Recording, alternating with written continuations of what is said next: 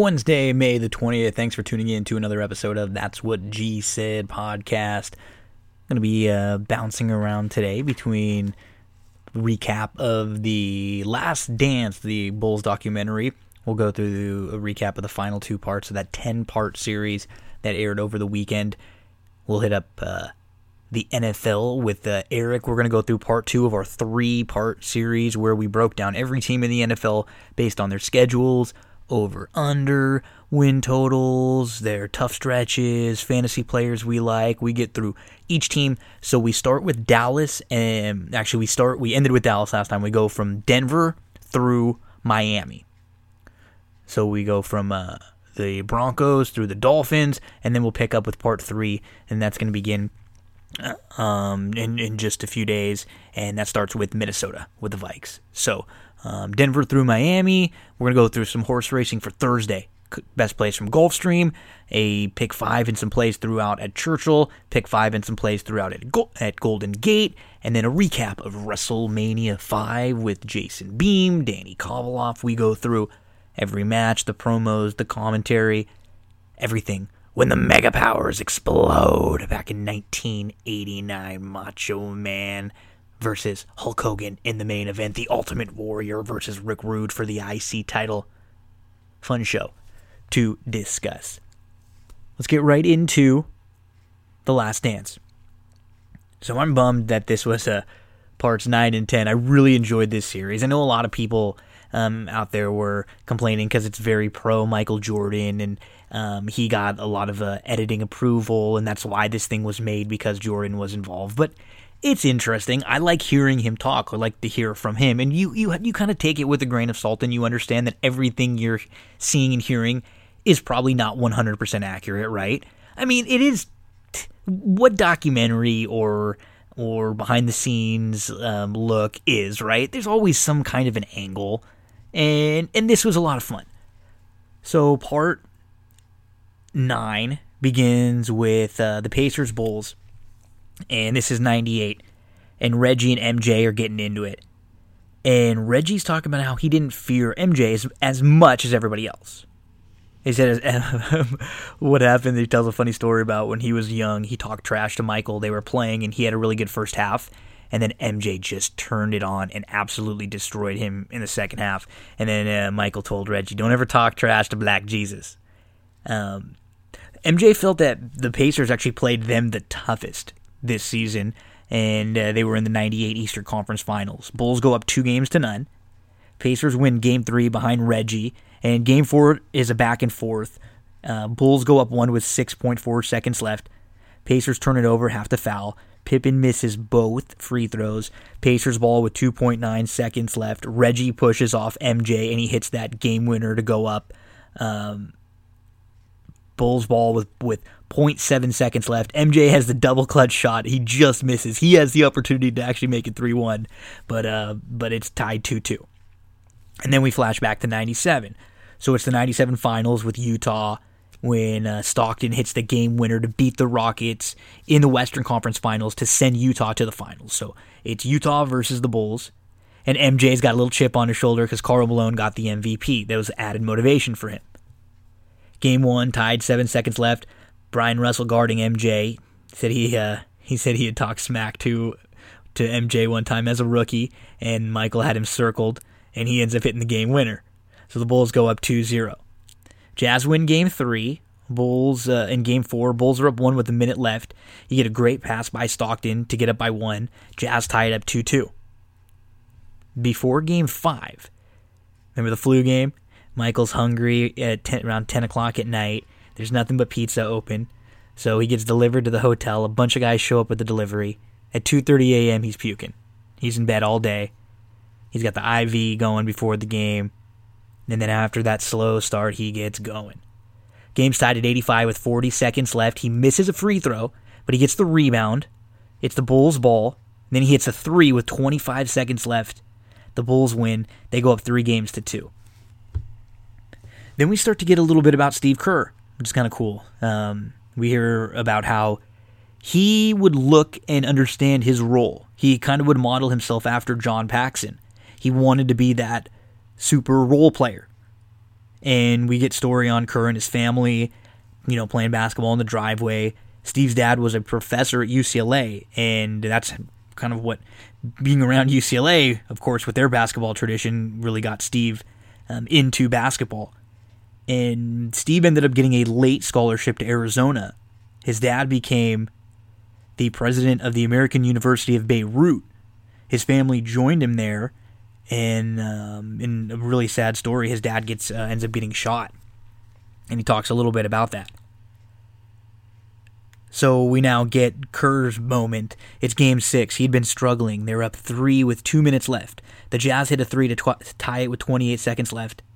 Kerr hits a shot to go up two, and the Bulls win. This is his big moment. He actually has a funny speech uh, at the rally, um, uh, the the celebration um, championship rally, and he talks about how uh, they're in the huddle and and Michael says he couldn't handle the moment, and Phil says, "You know what? Let's uh, let's send one to Steve." And it's really genuine, heartfelt stuff to see. You know the role players, the ones who got beat up at practice all the time with Michael, that were there through the battles, get their moments. And that's what I one of the things I also really liked about this all the way through. You know, you get the the little look at you know anytime somebody stepped up and hit a big shot, and uh, and this time it's Kerr. Now we're back to the 98 Eastern Conference Finals against the Pacers, and it's the era on the line. It is game seven. MJ guaranteed the game seven win. We get a, a, look into MJ's security guys, his crew that he loved. It was like a group of older guys that he kept around him. Uh, I think a little bit to keep him in line. He um, was kind of missing the father figure after his dad had passed away. Uh, one of those guys is Gus that we talk about, who really protected Michael. He was the head of his security and Michael was very influential in helping Gus uh, when he was sick. He was around him a lot. He actually helped him. His wife, uh, Gus's wife, said that because of Michael, he actually ended up going and getting uh, and checked and finding out that he had cancer because he could tell something was wrong. So it's Game Seven. Pacers are up 12 early, and they're tied at 28 midway through the two back and forth game, tied at 69 early in the fourth quarter. Pacers up two with seven minutes left. Pacers up three with 6:39 left. And this is where they said they started to feel like they, they got a little confidence. They thought they were going to win this thing. They thought the Bulls were done. There's a jump ball, and Kerr ends up hitting a three and then the crowd really gets into it instead of being tense you know if you've if you've seen these game sevens a lot of times the crowds are, are tense especially at home they don't know which way to go and then once you start to get later in the game, I think that you kind of get lost in the game and you kind of forget that oh my the, the magnitude of the game seven and it felt like this is what happened this might have been one of those moments that shifted and instead of being really tense and kind of um, nervous crowd they really started to get into it and that's one thing that the uh, the Pacers players were saying they could feel it and the Bulls end up winning, and they're off to the 98 finals against, against Utah. A Utah Jazz team that is rested. They have home court. The Bulls are coming off a game seven. This is the end of their three-peat, all the emotional weight of the last dance, the final season. The Jazz want their revenge because they got beat by this Bulls team in 97. And the Jazz beat the Bulls both times in the regular season in that 97 98 year. So it's game one. The Bulls are down two with 23 seconds left. Longley ties it. They go to overtime, but the Jazz win game one in overtime. So the Bulls are drained. They're exhausted. They end up winning game two by five. I mean, this is a good Utah team that rolled through the playoffs this year. They swept the Lakers with Shaq. Somebody mentions that to MJ. He doesn't care. He downplays Shaq. The Bulls win game three. They beat the Jazz 96 to 54 a massive, massive beatdown. And then the next day, where's Dennis Rodman? Nobody knows. You know where he is? WCW Nitro. He's in the NWO with Hulk Hogan. I remember when Rodzilla used to show up on my TV all the time. He's using a chair against Diamond Dallas Page. He's dropping elbows in the ring. But he he shows back up, and uh, the Bulls win game four. Now they're up three games to one. Jazz win game five at Chicago. It's three to two. And they go back to Utah for the final two games. Pippen has his back stiffness. He's immediately hurting. He goes to the locker room early, and and so now you know there's some things throughout the series that don't make Pippen look all that great. You got the what you got the migraine, the game he sat out late, the game he wouldn't go in. Now this back injury, but he continues to try to play through it. The Jazz are up four at the half in game uh, game six, and Pippen comes back for the second half. Rodman and Malone get into it early in the second half, and and they're basically just using Pippen as a decoy. I mean, he can't move. MJ's exhausted. He's short on a ton of his jumpers. Pippen keeps coming in for a few minutes and then he'll go stretch and he'll be on the on the bike and he's working with massage therapist and then he'll come back in the game like 5 minute spurts. And somehow he's able to make some big plays down the stretch. The Bulls are up by 1 with 6 minutes and 40 seconds left. The Jazz all of a sudden are back up by 3. Pippen hits a little turnaround. The Bulls are down by 1 with 4 minutes and 50 seconds left in this game 6. And then the Bulls are down three with 41 seconds left. And Bob Costas calls what happens next one of the greatest sequences you'll ever see in any sport. Costas is someone who's called every major sporting event. This is not hyperbole. So you get a Michael Jordan layup. All of a sudden, the Bulls are down by one with 30 second, 37 seconds left.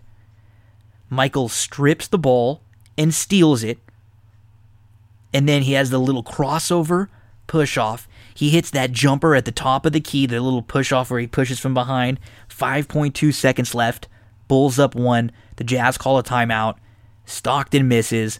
Bulls win in six for their second three-peat in the after party. It's Leo! Leonardo DiCaprio's hanging out with them afterwards. And the media keep asking about next year. Of course, they're not worried about it. They're not going to talk about it because I think most of them all know they were done. They, they, they, there was no chance of this this coming back again. They had been talking about the last dance all year. I mean, maybe you figured if they did really win, how could you break them up and not give them another shot? That's exactly what happened. So Karl Malone, they actually show the footage. He comes onto the team bus to congratulate them. We get a Carmen Electra party in. MJ's playing the piano. And then at the Bulls rally, Phil gives credit to Jerry Krause in kind of like a backhanded way. And um, in current times, Pippen calls Krause the best GM. He he's one of the more troubled um, figures in this because he and and you know when we talked with Mike Joyce about it too, he I think deserves all of the credit, yet at the same time all of the blame. He put it all together but he still was the reason why this couldn't they couldn't take another shot at this. And who knows? Like, there's a really good art, uh, article in the Ringer that I was just reading that talked about how um, a lot of the players moving forward weren't very good, and then was what a, what a disaster the Bulls um, were themselves the next year when they when they tried to rebuild one of the all time worst like inept offenses. But he he did put this team together and make some really good moves, a couple real key moves in order to get the guys around Michael that he needed to succeed. Um, Ryan's, uh, you know, actually before that we see David Stern talking about the NBA growth through MJ. Obama talks about Michael's impact, you know, as even more than on, on the basketball court. And then Reinsdorf um, asks Phil to come back, but Phil says he wants to leave. He didn't want to coach a rebuild. He didn't think it was fair to Krause, um, who wanted to go in that direction. The Bulls weren't going to be able to bring everyone back on their higher market value. But MJ, he, he talks about this really for one of the first times, and he was kind of pissed. He wanted to get come back again. He said they would all, all would have all come back on one year deals, trying to win a seventh. He said he can st- he still can't accept not being able to try for seven. And then there's a, a uh, St- uh, Steve Kerr tells a little story about how after the win, everybody was asked to write something down about what the season meant to them, and um, Michael wrote a poem, and everyone had something emotional to say. They ended up burning everything, and um, they got to see a side of Michael they hadn't really seen. And I mean, that's it. MJ retires. Pippen, Rodman, Kerr, Phil, all gone. Bulls are a completely different team next year with a bunch of names of guys that, that you've never heard of. It, but this was this was great because Michael is not someone who we get to hear this side of from a lot. So whether some of the stories were BS and maybe some that made him look better or that were you know um, tilted against people that he didn't necessarily like as much, this was this was fun. Um, I really enjoyed this, and uh, if you didn't get the chance to watch, you can go do so. You know on ESPN, watch ESPN. They have all the the series, um, the ten part series, and um, look forward to the next really good sports documentary type thing that comes out that we can uh, discuss with you here on That's What G Said. Let's move from basketball into football. Let's go to part two of our NFL team by team schedule breakdown with Eric. We're going to go from Denver through Miami team by team schedules, over under total, some fantasy discussion. Listen in, NFL fans, you're going to really enjoy this one uh, on, yeah. on, Dallas this year as we move to Denver. This is a team a lot of people are high on. Their over under is seven and a half. They lost a lot of really close games last year. They have a ton more weapons, and it seems like they're going to go kind of all in and give uh, you know the young quarterback an opportunity here to take the ball and run with it.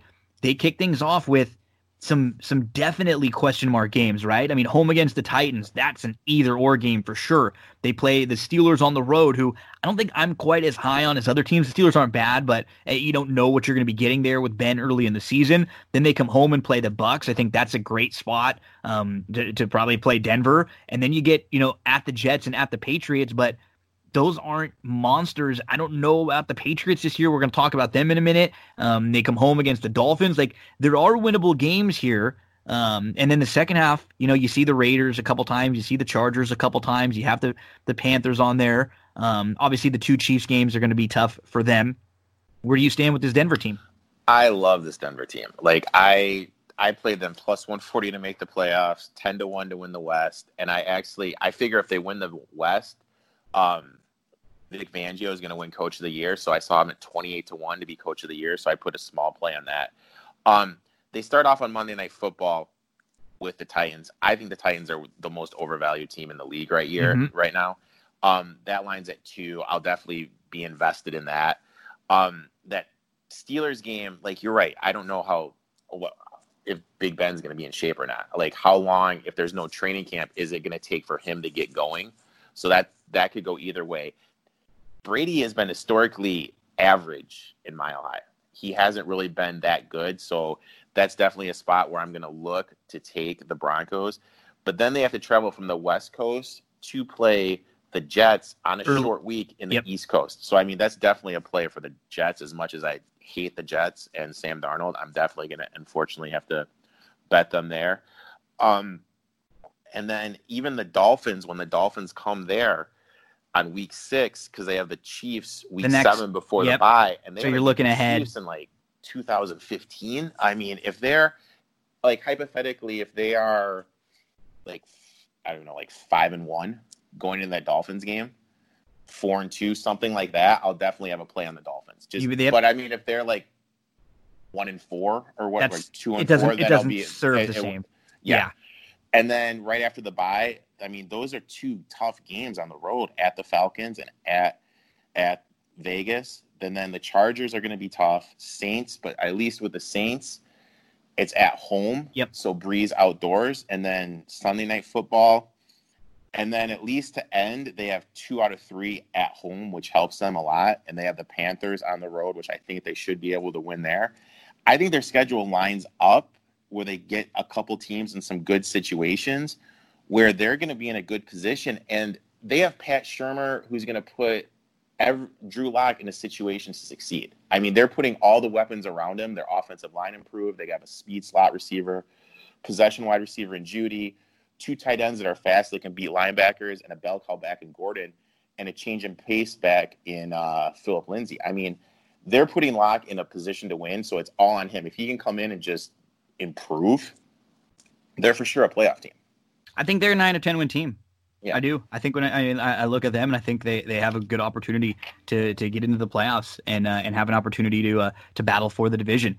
As we move on to your team, the Detroit Lions, their over under is six and a half here, and I think very similar to what we said with the with the Bears. Man, this this week one game is is gonna it feels like it's gonna really set the tone for their season because their weeks one through four are not are not easy, but there are spots throughout the rec- the rest of the season where you look and you see some super winnable stretches. You know, Redskins at Panthers, home against the Texans. You, you, could get a couple wins right there. You go at the Jags and at the Falcons, and then you have the Colts, but you have the Colts at home. Those are three games where you wouldn't be surprised to see either result happen. Uh, you know, in those games. What do you think of this Lions team and um, and their you know their four game stretch to start and that big Week One game? Well, I mean, I basically figured. I mean, that game's a pick 'em right now um, on all my books against the Bears. And you're right, that's going to kind of set up set the tone for their season. But their next two games, I mean, they got they're at Green Bay. They always play Green Bay tough. And I mean, I know I know that's Green Bay's home opener, but that's a game where Green Bay has sandwiched in between at Minnesota and at New Orleans. So that's kind of a good spot to play the for the Lions when they're playing Green Bay, and then they have a revenge factor against the Cardinals, the Cardinals after they blew that. I mean, I think they could be three and one or four and oh. Maybe I'm just being optimist, optimistic going into that week five bye, which is insanely early. But on the flip side, it wouldn't surprise me if they're 0 and 4 if they lose the Bears game. So I mean, yeah. it just all hinges on that Bears game you get a little confidence with that win at home, and then you're up for the Packers game to try to steal that one. And then you mentioned you got the built-in revenge factor, and then all of a sudden you're riding high. You come back, you play a Saints team at home where you've got your bye that you're looking at. So like, I'm, I'm with you. Like this is a hard, a, a difficult team. Like I think. I would I think I'd still lean over in their total on the on the win total on the season at six and a half because I think the Vikings are gonna be okay, but they're not gonna be like they could lose all six division games or they could go four and two in the division very easily. I don't think yeah. anybody in their division is like is so good that they can't beat them or even beat them twice. But but they're not. None of the teams are gimmies. So it just what's going to happen with them in those in those like crucial divisional games because the Packers they'll probably not be quite as good as they were last year, but they'll still be a good team. The Bears will be competitive, and then you got the you know, the Vikings. You know they're going to be you know solid, but none of those teams feel like they're going to be any of the best teams in the league. So it's not a bad division. It's a competitive division, but not nobody really scares the hell out of you. At, exactly. I mean, I played them at plus 275 to make the playoffs and plus 705 to win it just because every other team has so many questions. The Bears have offensive line questions, the quarterback questions. The Vikings with Zimmer, it's every other year. He has O line issues. They lost their whole secondary and they lost their one of their pass rushers. So, I mean, there's so many questions, and you're getting value. When Stafford played, the offense looked good and this is going to be the second year. And I just think there's just value there. And I mean, three out of the four games to end the season are at home. They have Green Bay week 14, and who knows if stuff hits the fan in Green Bay, that could be Jordan Love time. And, and then go ahead, ahead yeah. I'm sorry. No, no, go ahead. Go ahead. And then they're at at the Titans. They have Brady coming in, and then they have Minnesota in week 17. I mean, their schedule at from week 10 to from week 10 to finish is is doable. I mean, if they can just survive the first four and go like three and one or two and two, they're in a great position to to make the playoffs. They have only three road games in that stretch. They're at the Panthers, at the Bears, and at the Titans. You know, yeah.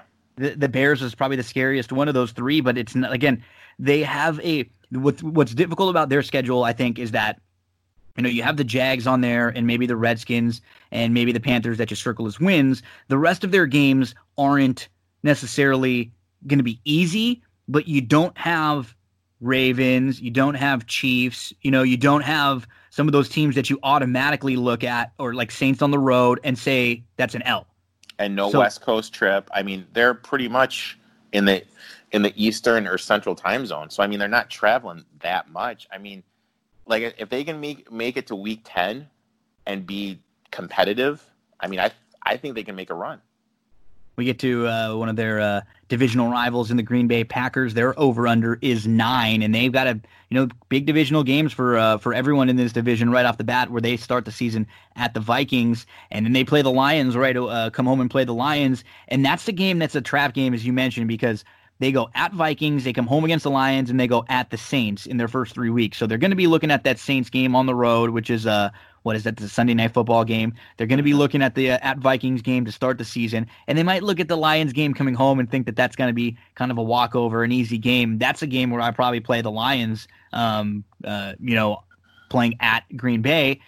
They, later in their season, they've got uh, you know a a trip where they have to go to Tampa and then they have to play the Texans next week. So they play the Bucks and the Texans on the road back to back, and that's a, amidst a pretty tough stretch of four where they have you know at Tampa, at Texans, home for the Vikings, and then at the 49ers. So that's not an easy little stretch there coming off their bye. I mean, I look at this and they play Minnesota in twice in the first eight weeks. I mean, if they lose both of those games, they're out of it. They're done. I mean, they could legitimately be out of contention by week eight, and then they go to play San Francisco, travel out west in a short week. I mean, this is just a brutal part. And I mean, I know I'm going to be on the Falcons because there's the back to back primetime games. So week four, I got circled. Week two, I got circled. I mean, I even have week 10 circled because that's in between the the 49ers and, and the Colts, Colts which looks Colts like an game. L on paper. I like the Colts a lot this year. Yeah. I mean, like their schedule, they didn't get any favors. And then once stuff starts hitting the fan there, if it does, I mean, everyone's going to, oh, when is Love going to play? There's probably going to be dissension. I mean, there's just so many questions with them. The only future I did play with them is I found Davante Adams um, plus 1,600 to lead the league in receiving yards. The Packers have 132 abandoned targets and Rodgers only throws to people he trusts, and who else is there? So I just think he's going to be peppering, force feeding it. Yep. I mean, I actually ranked him number one in my rankings for fantasy uh, wide receivers this year, just because I figure he's just going to get pumped with pumped with targets, and then it wouldn't surprise me this year if they're like five and ten going into that Week 17 game, and Jordan Love plays. I, I, think I'm going under with them. Um, I was a lot higher on them last year. Their schedule just was much better last year. It, it, felt like when you looked at it on paper, it did them a lot more favors than than this year. Um, as we, I mean, they could be 0 and 4. They could be 0 and 4 at their bye, I don't, and I then don't have to travel to Tampa Bay. And I just don't love the whole like vibe of the team with their draft where it felt like they swung and missed. Last year was the year where they did a whole lot of stuff on the offseason. They really improved their defense, which, you know, I understand you do a whole lot last year. You don't have to do as much this year, but it felt like they did absolutely nothing, um, eh, which never is, is what you want to do. You always want to be feeling like you're at least making some moves and improving a little bit. And then even that week seven spot, because they, they're, it's, they're going to be at the Texans in between the Bucks and the Vikings and the 49ers right after That- the Vikings. I mean, that's that's a- a perfect spot to play the Texans in that spot. not an easy stretch there coming right off the bye for uh, the, the Green Bay Packers. I'm under the nine on them as we move to the Houston Texans. They're going to kick off the NFL season. They're going to be the first game of the year. They're going to play on the road against the Chiefs.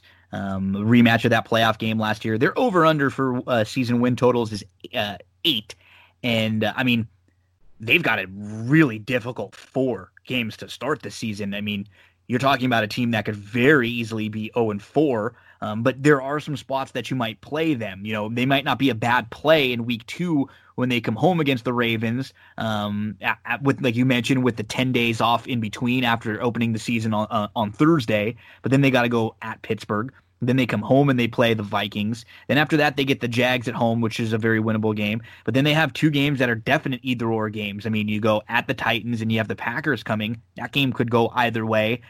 The over under of eight feels about right. You know, the second half after their bye, they've got uh, you know a game where they got to go on the road and play the Browns. They got two, you know, their their two games against the Colts there. I, I'm kind of indifferent on them. I don't love them. I just don't think the division is very strong. So they, you know, I'm kind of. I still think they're probably the second best team in their division, so they could maybe stack up three or four other wins against. But I like the Colts more than I like the Texans this year. I mean, I I think their ceiling for wins is eight. If they can somehow be one and three after the first four games, I would consider that a victory. Yeah, But it wouldn't surprise me if they were one and seven or two and six. Um. Oh, sorry. One in sorry, Six or- one, yeah, one one- and six. One maybe and two six, and five or- yeah, Going something into like the bye. My fault. Mm, And then no, no but then they have the two two road games, and traveling on the road is never easy, especially like Jacksonville knows that offense. So I mean, that's going to be a tough. And it's a game. divisional game. It's Yeah. a divisional game too. You know. And then right after the bye, they have three out of four on the road, and the game against Detroit. That's a thing. That's the Thanksgiving Day game. So the Lions are always up for that. Then they play the Colts at Bears, at Colts, Bengals, and Titans. I mean, there's just never like a stretch of a couple weeks when they can kind of like, you know what I mean? There's with every team, there's usually like a two or three week stretch where you can kind of take a deep breath. I kind of feel with the Texans, you don't get that at all. You maybe get a game, you get a game like game five against the Jags, you get that breather then, but then boom, you're on the road at Tennessee. I mean, there's they just never really have that break. You know what Yeah. I mean? Like, then, Yep. and then that stretch where it's Colts at Bears at Colts. I'm definitely going to be on the Bears on week 14, and I'm going to be on the Bengals on week 16 When they come home after those two road games. Yeah. yeah, because it's sandwiched in between the tit- Titans, and if this division is tight, like everyone says it could be, I mean that could be a look ahead spot. Or I mean, Bill O'Brien could be done, and they're playing for next year. So I mean, it, I don't know. I, I don't think O'Brien makes it out of the season. To be honest, I, I, I'm with you. I don't think I would go under even their eight. Uh, to me, that feels like the, like kind of like their ceiling. I, I just don't see them as a team that can get the ten wins with the schedule. So that to me, they're probably like a six seven win team this year. Um, we get to the Colts. Their over under is nine, and I mean I, I like the Colts a lot. I think they got a great start to the season. They got to go on the road and play Jacksonville. Yes, it's a divisional game, but you know not a tough game on the road. You come home and you play the Vikings and the Jets. Those are super winnable games before you have two road games where you go play the Bears and the Browns. But again, like they could very easily be, you know, six or seven and zero.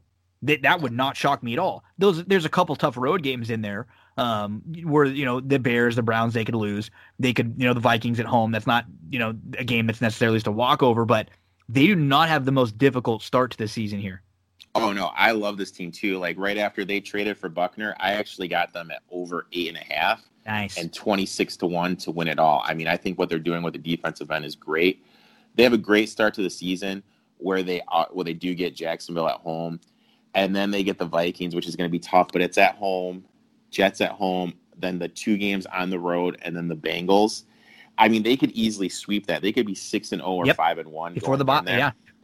I mean, but definitely that week 8 game coming off the bye going to Detroit right before they play the Ravens that's going to be a bet against spot for them. I'm definitely going to be on the Lions there just because especially the if they're five and one or six and zero, like we said. That then that's definitely a big play against spot for them because they're going to be kind of flying high. They're coming off their bye. They got the Ravens the next week at home, and they got it like a stretch of like Ravens, Titans, Packers, Titans, Texans, which are kind of tough teams, playoff teams from last year. So that Lions game could absolutely be a game that they're looking at, saying, you know, this, you know, kind of uh, a, a gimme game or a game that they're not really focusing in on looking ahead. I mean, because they do that, and then I feel the Ravens game. I feel that's a preview of the AFC Championship. Um, and then they have to travel to Tennessee on the short week. So I mean, that three game stretch, even with the Packers four game, like that's tough. And then they get the two back to back games on the road, and going back to back on the road is always tough in the NFL at Texans and at Vegas, and then Texans at Steelers. But at least they end with the Jaguars. I mean, they could start out six and zero, but then they have to make sure they come out on point on week eight. But I really like this team. They kept the O line intact. I love the fact how they drafted Taylor. I think he's going to be the bell cow back by the time the season's over. Max obviously on his way out. Hines, who's an established third down back, because Rivers likes to check down. Hilton's going to move in and play the slot now. Hitman now. Yep. I mean, they definitely. I'm super duper super high on this team. I mean, Me too. I think I think they're they're going to do really well. I do too. They're an over. I'll play. There will be a team that I'll be watching week to week. There's going to be the best offensive line Philip Rivers has ever played behind. So if he can just, you know, be smart with his decision making, not turn the ball over a lot, this team is going to be really, really good in a division that's not going to be really, really good on paper, or that it feels like when we've talked over the last, you know, month or so, a few different times that we're both not really high on the rest of the teams in their division, which which is a lot of what it is in football too, right? As much as it is liking one team, it's about kind of not liking the others, you know, or disliking the other spots as much uh, as we get to the team, a team like the Jags, who I like what the Jags have been doing, building their team. I think they're trying to build a team like they used to with a lot of the young, really good, talented defensive weapons, but they feel like on paper they're definitely a team that is going to be one of the worst teams in the league this year. And they're going to start out with the Colts at home, and then they go on the road and play the Titans. But they do have you know, some winnable games. They get the Dolphins at home. They travel to the Bengals. Um, they get a Lions team at home, which we don't know what, what we're going to get out of the Lions yet.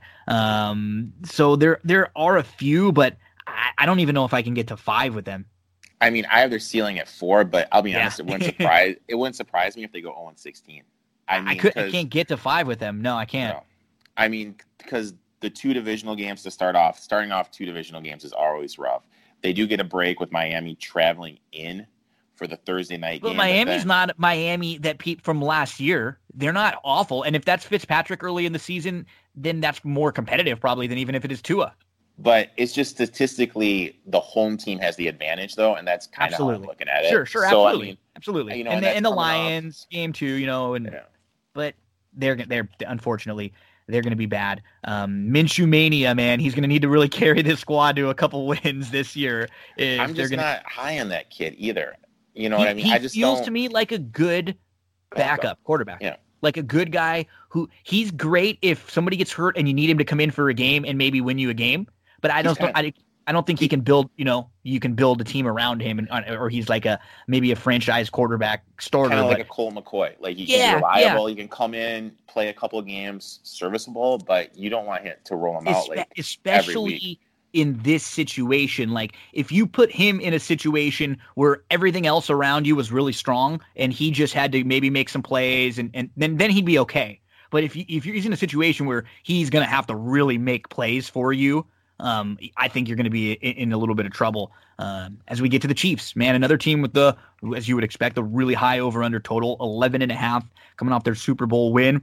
They kick things off with the Chargers right away. What I like about their schedule is they've got some fun games on paper, right? Especially the the matchups with Mahomes. You get a Mahomes Watson, you get Mahomes versus Lamar, you get uh, Mahomes versus Brady in Week 12, you get Mahomes versus Brees in Week 15. So you, you do get some marquee games with them.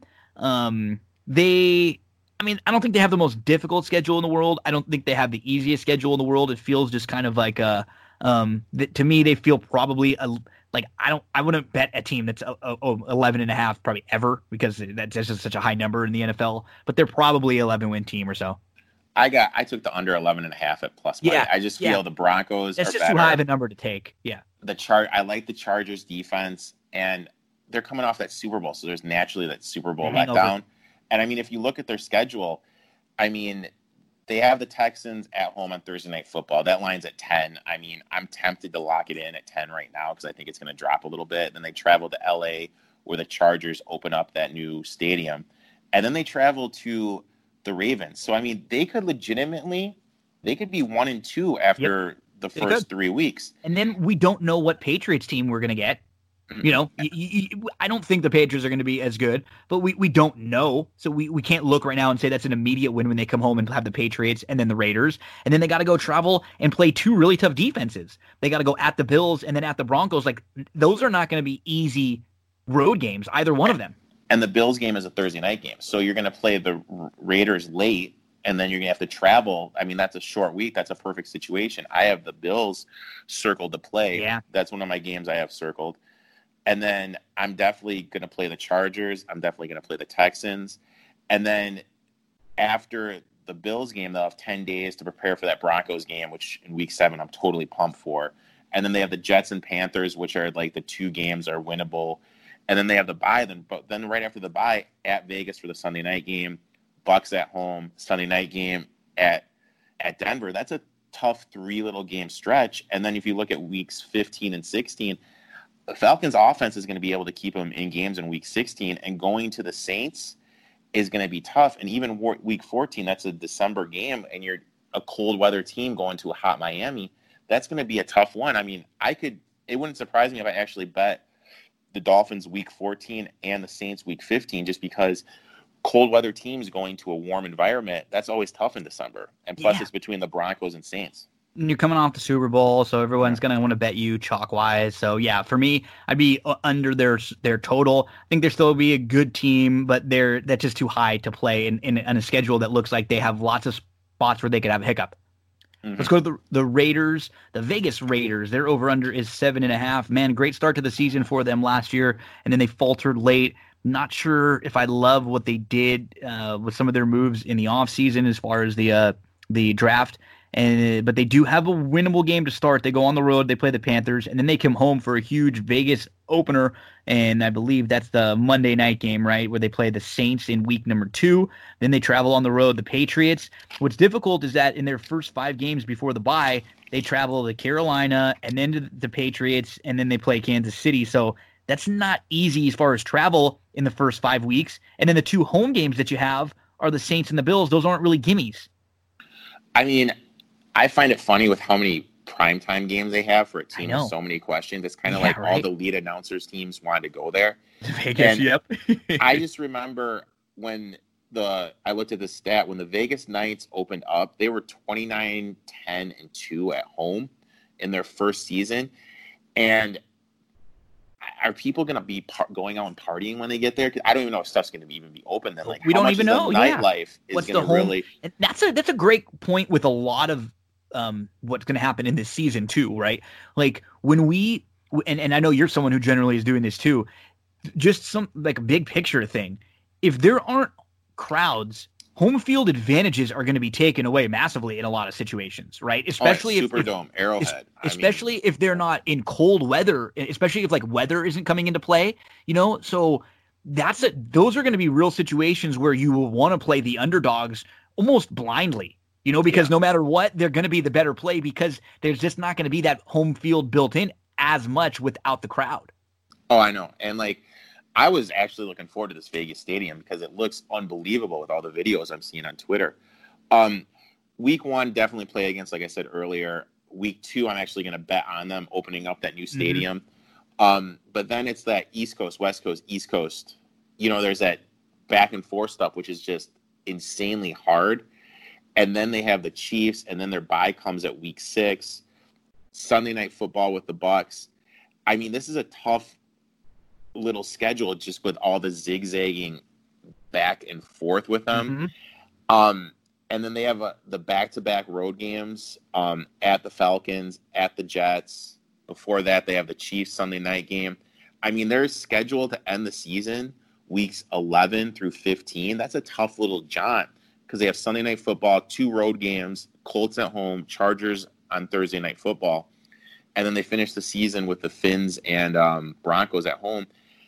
I just I don't know. I'm just not in on this team just because I feel no. they have so many questions. Me too. And like also the quarterback. They, what's going to happen? Five. They're yep. 0 5 going in the Mariota bye. coming in. Is it Mariota time?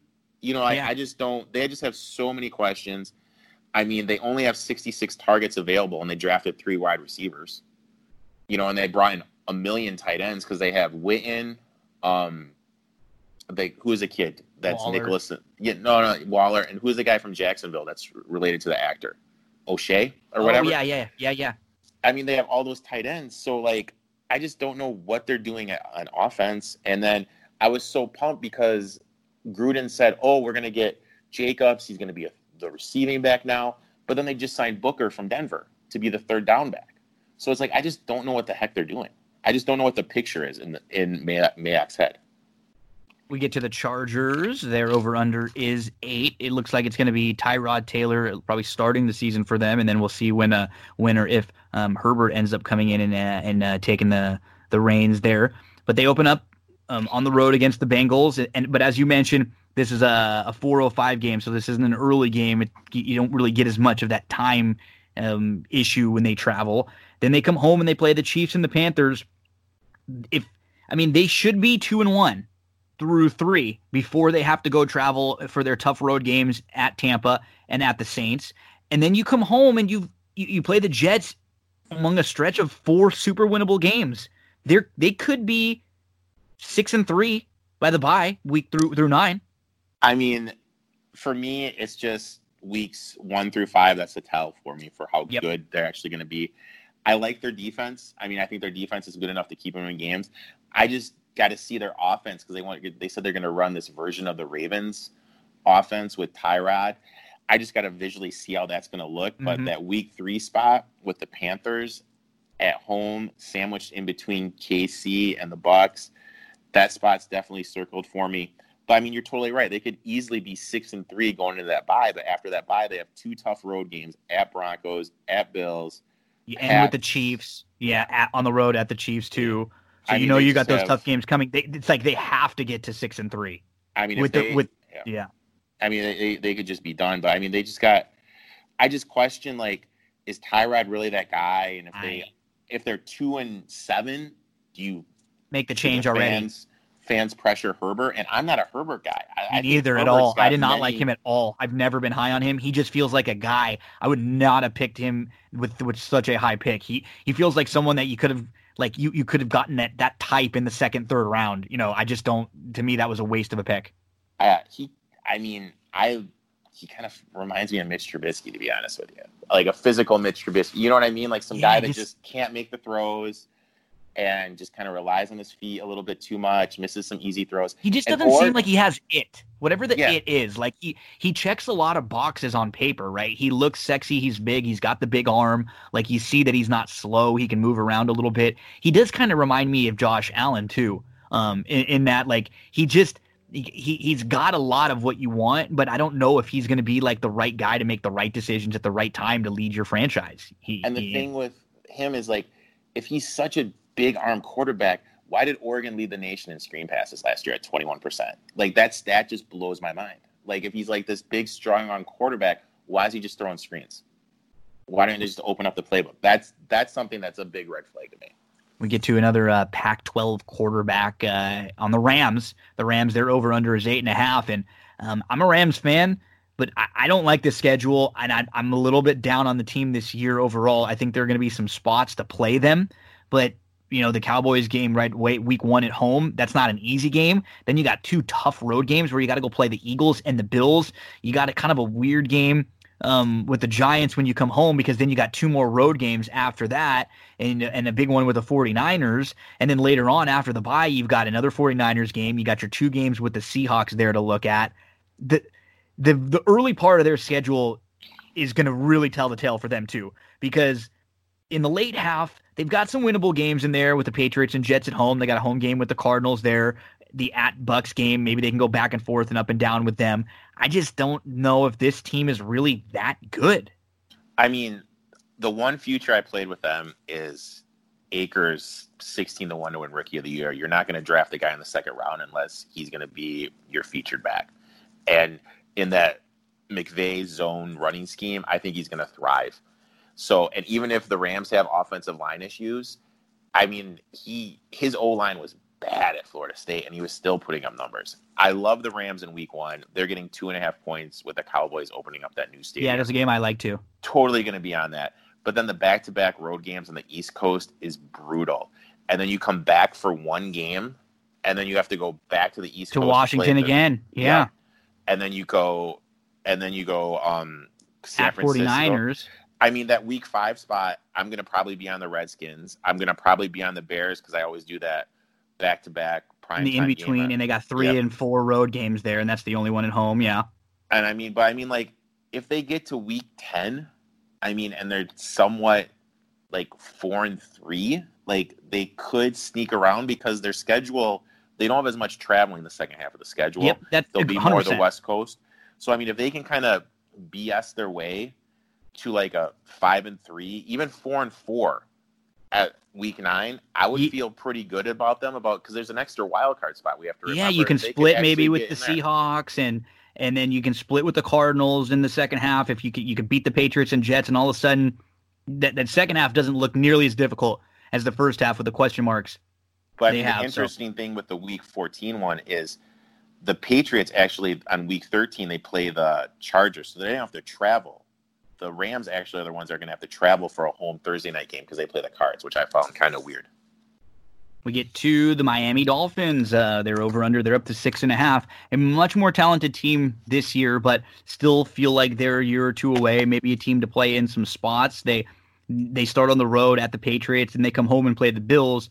Uh, and they go on the road and play the Jags, which the, the problem with that, obviously, as you mentioned, like, you know, the Jags aren't great, but you're traveling, and, and Miami's not necessarily a team that we can count wins, you know, in, in, count anyone as a win when we look through their schedule. And then they got a tough, you know, week four, five, six, seven, eight, nine. Like, that's not easy. You got the Seahawks at the 49ers, at the Broncos, you come home, but you're playing the Chargers. So, but it is early, which is nice. Then, and you're playing the Rams, you know, back to back, and you're playing both of them home in early games. But those are teams that are better than you. And then you got to go on the road and play the Cardinals. So, I mean, we'll we'll find out if how I guess good or bad this team is going to be this year. But but I guess divisionally, you don't have to circle the two Patriots games as automatic beatdowns anymore. And Miami has generally played the Patriots pretty well. You think the Patriots are going to be upset uh, about Miami uh, ruining their bye in Week One? Oh my God! Like they're going to be fired up for that game, and I mean they're definitely going to come out firing. Two divisional games to start. I mean that's rough, and then the short week to traveling to Jacksonville is going to be tough. Even if you have the veteran Fitzpatrick under center, that's just going to be tough, just because it takes their body like so long to recover but at least they have 10 days to prepare for Seattle. And then that two two game road stretch, I mean, with at San Francisco and at Cleveland, that's a tough stretch for a team. And then the Chargers, at least you get the Chargers for for an early game, Rams for an early game, and then the Cards and the Jets. But I mean, if they're two and eight, I mean, I could easily see Tua coming in on week 11. And the funny thing is, and I've never seen this before, it goes Jets by, then at Jets. I mean, that's kind of a weird yeah, part right, of the schedule for me. And then they finish off with two games on the road. I mean, this is kind of a tough this is a tough schedule for the Dolphins. And the thing about the Dolphins is people talk about their secondary improving with how the NFL is. You can only guard someone in pass coverage for a little bit. If you have no one that can cover, excuse me, that can rush the quarterback, you're dead. And they don't have any pass rushers. So I really think that's going to be their big thing that hurts them. They did improve the secondary. Uh, um, week five, I'm definitely all in on Matt Breida for his revenge spot in um because they travel to San Francisco. And I think Breida, because I think they're going to be down in a lot of games, is going to have a lot of fantasy value in PPR formats. But I just have a lot of questions for this Dolphins team. I mean, I like some of the stuff they did in the draft. I mean, I'm not a Tua guy either, so I just I don't know. I mean, I'm not as high in them. I saw Nick Wright had them at nine and seven. I just don't I don't see them winning over six games. Neither. Um, I think they're more talented. I actually like their coaching staff too. Um, I just it's it's hard to get there um, when when you when you look through their their schedule. Over Did under... you see their press conference when they introduced to it? It was like the weirdest thing in the world too. No, no, I didn't. It was like really weird. Like normally, like when you have this like franchise QB, you want to be excited, pick. but like they were totally downplaying him and like, oh, you know, it just came down, and at the end we just decided to go with him instead of Hoover. It was like the weirdest thing in the world. It was the weirdest press conference I've seen in a while. And I wouldn't be surprised if it comes out like the owner like told them to draft Tua. That they I mean, weren't as just, high on him and that there were some birdies real, or it was a real weird press conference. For yeah.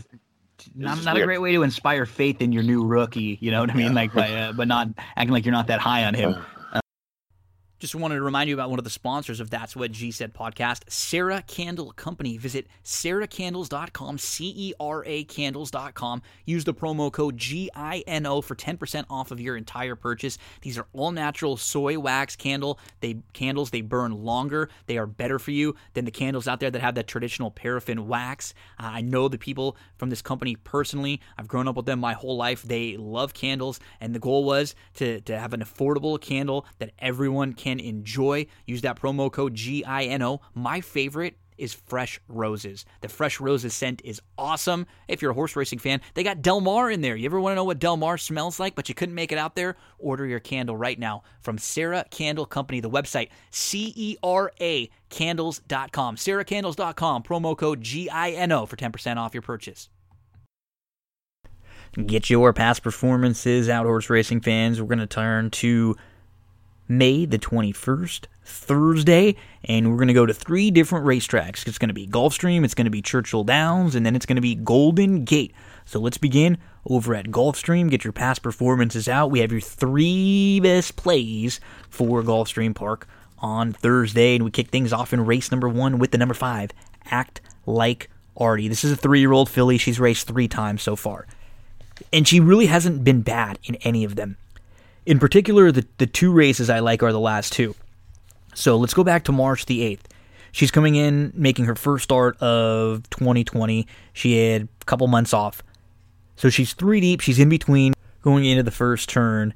And she's three wide. She's a couple lengths off. She looms up, but I think the wide trip off the bench, you know, hurts her a little bit. Then she comes back in her most recent start on April the 9th. She sits three deep into the turn. She loses a little bit of ground, but then she's able to settle inside. She's fifth. She's about four lengths off.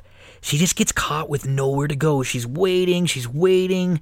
And she's able to save all the ground, but she has to lose some momentum and she has to lose a little bit of ground when she shuffles.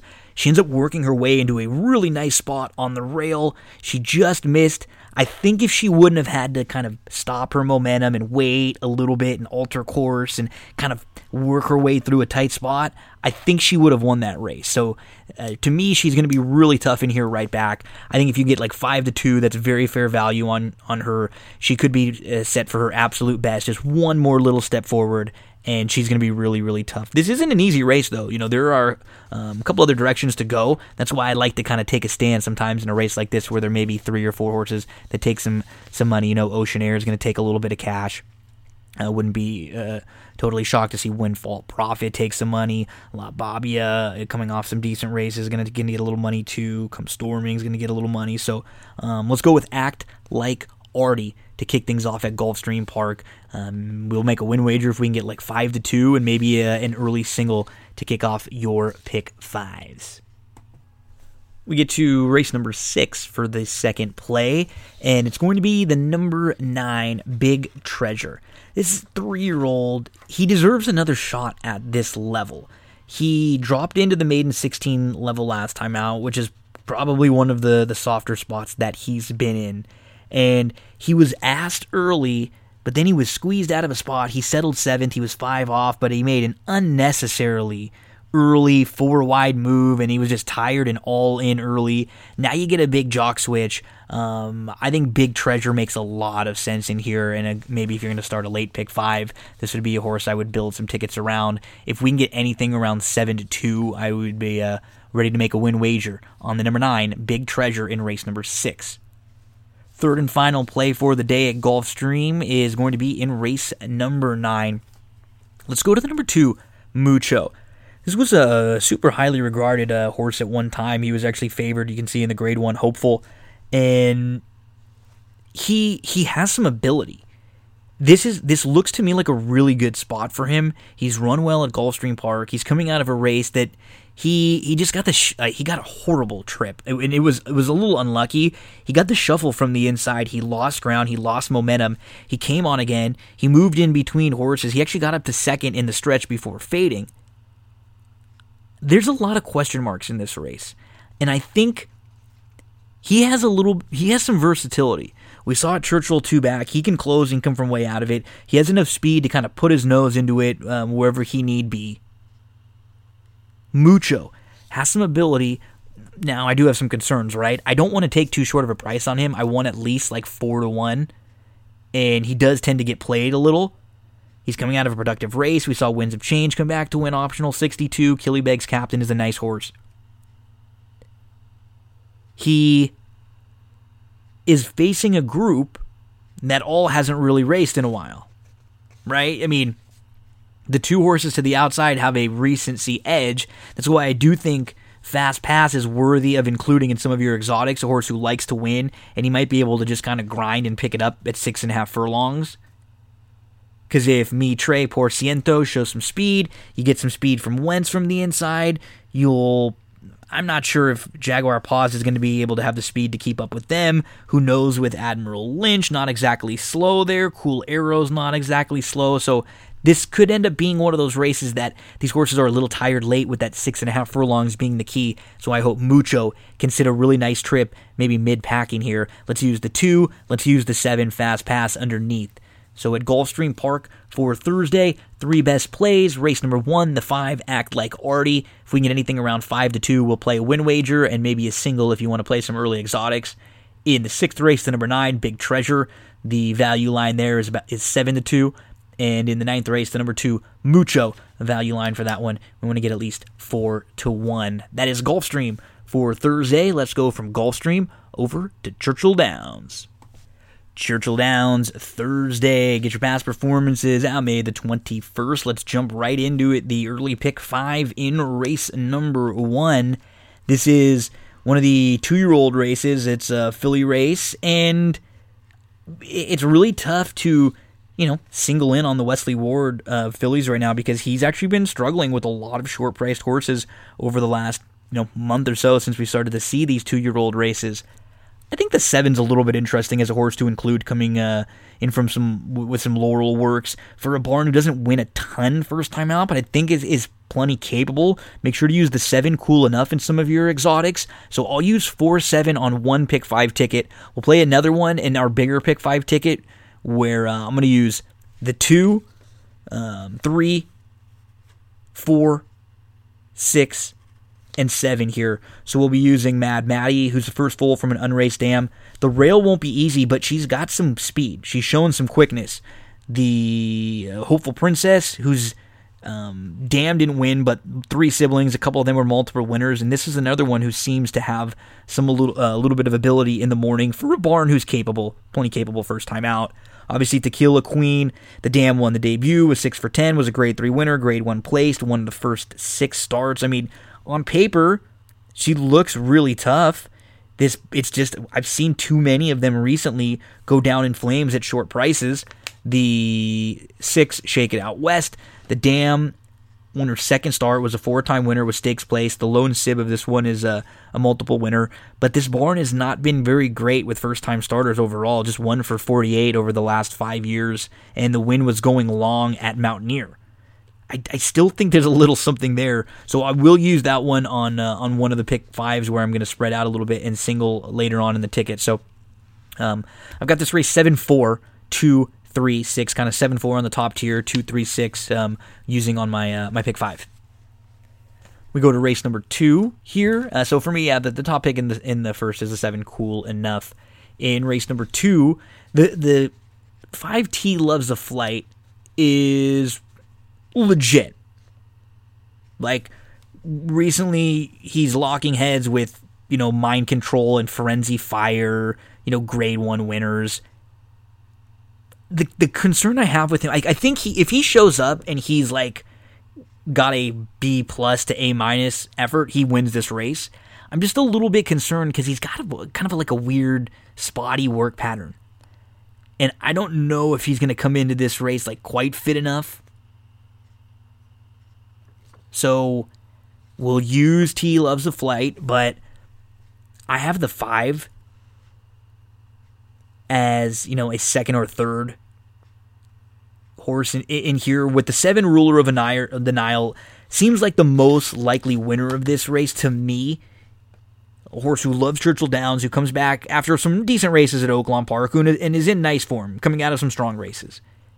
And then the nine, I'm Corfu, who's who's pretty fast but can also sit. He just doesn't love to win races as of late, but he's been right there and then the one Barry Lee who's going to send harder from the inside. So I think those are the four seven nine five one. In race number three, the two stylish Ash is going to be the horse I single. We have a, a horse who hasn't raced since January of 2019, and we saw this one going a mile on the grass in her debut. I think she's just coming out of a strong race. She actually showed some ability in that field. Um, if you look at the group now, the horse who won that day is now a four time winner. The third place finisher is a multiple winner in stakes place. The horse who was fourth, we just saw come back and win over the weekend and is a multiple winner now, too. I just think she's better than this group. Nobody scares me at all in here. Um, I think stylish Ash wouldn't have to be very much to to crush this group, and um, because if you're looking at other horses like Revealing Quality and Drop Dead Gorgeous, who sure they can win, and Drop Dead Gorgeous is probably the the one to catch in here. But give me the two. We'll single on on one ticket. On my other backup ticket, uh, we'll play the two and the twelve, Stylish Ash, and we'll use Drop Dead Gorgeous along with the two. We move to race number four here, and um, 8,000 claimers. The two Spike Strudel taking a humongous drop in class. She hasn't shown a whole lot lately. I actually played her in a couple of the spots, but she. Eh, so to me, it's hard having played her in some of those spots, not at least giving her a look in here. I obviously never think it's a positive when horses take this kind of a drop in class, but. Um, if she's not a horse that gets like heavily over bet, it all comes down to price, right? If a horse like this you don't really like to play them when they're heavily backed or when they're a huge favorite. If they're a decent price, sure, throw them in. The but for me, I guess I'll start with the six Junior Gilliam. This is one of my better plays of the day. He had a slow start in his uh, most recent race. He was last early. He was four wide. He was ten lengths off. He makes a big early wide move, six wide, up to the lead. He ends up hanging a little bit late after that big move. He finishes second that's going six furlongs. Now he's going to stretch out and go the mile. He actually has some speed. There is not a lot of speed in here. I would not be shocked to see Junior Gilliam really close to the lead. And if that's the case, he might be very, very tough to run down. So, Junior Gilliam, I'm going to play on top. The nine Summer Revolution heading into the Diodoro barn beat Junior Gilliam last time out was super impressive, and now you're going to stretch back out and you're going to head into a barn who's just unbelievable. First start off the claim, I think six and nine are the top tier for me in this race. After them, that's where I go to the five Sun Brown. We haven't seen since last year, but you know what? You, you take a look at some of those Hawthorne races they're not bad, and he, he's behind some productive horses who have come back and run really, really well. So Sun Brown, I have uh, in underneath spots. Also, the two Spike Strudel that I mentioned, and then the 12 Hinford is another one who, if you know, maybe Junior Gilliam doesn't go to the lead, Hinford, perhaps from the outside, sends hard there just isn't a ton. Maybe it's it's Ernie Banks. Like one of these two or three horses has a big opportunity to steal this race. There just isn't as much speed. So if anyone gets that idea, tries to get brave, likely a couple others are going to sit back off them. 6 9, 5 12 2 in race number four. And then we move to race number five. And I'll, I'll close out a pick five here with uh, three horses. The to me, the six is obviously the one to beat. I think his giant is, you know, just a measuring stick in here. If nobody jumps up, he wins this race. The twelve grade, I like what he's shown most recently. You know, you look at his last three starts, he can sit a little bit off the pace. I do think it's going to be a really, really good opportunity for him cutting back from a mile and the six and a half furlongs to the six furlongs. So I'm just hoping he doesn't get hooked a little too wide and end up getting shuffled, you know, losing some ground way out there. But if he's able to kind of tuck in and not be really outrun, he's going to be a little more fit late. And then Jersey Agenda. To me, Jersey Agenda is the real wild card in here because he showed ability early on and he just hasn't won in a while. But can he get out front, get brave, faced a ton better throughout most of his career? 5, 6, 12 in race number 5 at Churchill. So the the pick fives I'm looking at, a couple different approaches in race one. The, the so the big one that I'm going to play where I single the um, in race number three with Stylish Ash. It's going to go like this: race one, pick five, two, three, four, six, seven, with one, five, seven, nine, with two, with two, five, six, nine, twelve, with five, six, twelve. Then I'll come back and I'll play a backup ticket that'll uh, start in race one with four, seven, with five, seven, nine, with 212, with 6-9, with 5-6-12. Couple plays later on in the card at Churchill to mention. Let's get you to race number seven. I've followed uh, the eight stylishly for a while. She's a she's a good turf sprinter. She should not be this price. If she's like eight to one, that's worthy of a win wager she just seems like she's on numbers and figures a tad below some of the best in here. But let's use an example, right?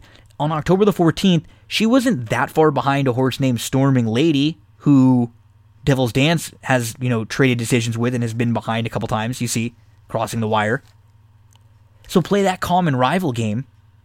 I don't think she's that far out of this group. This barn has already got a couple wins at the meeting from last weekend. Her last start on April the 18th, they took a shot on the slop. Just put a line right through it. It was her first start in six months, and it was the first start for a new barn. So what's nice is she got that fitness race out of out of the way, right? She should have a little more oomph today. Let's go, and she goes back to the grass. Look at look, just key off of the turf sprints. This is a lightly raced five year old, still with some upside. Last time we saw her sprinting on the turf, October the 14th, she was fifth early, she was five off, and it was a small field, and she was chasing lone speed. She was wide at the back of the pack in a small field chasing lone speed. That's just not the recipe for winning. She can sit a little closer. She's got a little tactical speed to her. Stylishly. Make sure to throw her in any of your late exotics. And if, if she's in the double digits, I'm going to definitely play her to win there in race number seven at Churchill Downs. That's the eight. Stylishly, we go to race number nine final play of the day. And it is going to be the number nine. And that's Mr. Dumas. I mean, he's coming out of some tough races. He's been in four consecutive, really, really strong races. So he wins the, the grade three Commonwealth. Then he tries the Hollywood Derby. You put a line right through that race, right? Because it's in November, doesn't run well maybe a little bit overmatched. He's 17 to 1 in that field. So he comes back in February against grade 3 company. He's seventh early. He's 10 off on the inside. He's behind horses while Gidu runs off. And you know those races when there's a runoff horse, they're always a little bit weird. And Mr. Dumas gets shuffled. He's in tight. He loses ground. He makes an early three wide move before flattening out, but he still keeps trying late. You'll notice he's only beaten just uh he's beaten less than three lengths. Comes back on March the 28th. He gets hooked four wide. He's in between horses into the turn. He's three, four wide all the way. He makes a four wide bid at the top of the lane. He keeps trying, but he just lost too much ground. That's what I like about him is he really does keep trying. Now, the unfortunate thing is he going to get forced into a wide trip again in here? I hope not. I think he's he's got a little class relief against this group. Mr. Dumas. Let's give him top billing, and we'll make him uh, our top selection in race number nine. So, one more time, uh, horses throughout the card to use. In the first, the seven cool enough. The second, the seven ruler of the Nile. The third, the two style stylish Ash will be a single. Fourth, the six junior Gilliam. I really like. Uh, the seventh, the eight stylishly, and the ninth, the nine Mr. Dumas will probably get bet a little bit. If you get anything over like three to one or so, that seems really fair on a horse who is in a good spot. We just don't want to take much shorter than that. So, best of luck at Churchill on Thursday. Let's get you to Golden Gate. Final racetrack for Thursday, May the 21st. Let's get you over to Golden Gate, get those past performances out. And let's turn to race number three for Golden Gate. You can actually play a, a pick five starting in this third race, and I think the four would be a good horse to single there's just not a, a, lot of other early speed in this race. I think she could have a major pace advantage going first start off the claim for a really good barn off the claim, and then you pick up Hernandez, who seems to know her well. I think you look around, you see no other speed, and you send hard. Um, let's go with no spin zone as a single in that early pick five um, and, uh, and or any kind of early exotics. You know, if you're playing the early exotics or you play the late exotics, however one you, you want to do it here. To me, this horse is a, a single and a horse that you can maybe key some tickets around. Let's go to race number four and uh, there are a couple to look at in here. But for me, I guess it's it's Malibu Alex, who I'd make a win wager if you can get five to two.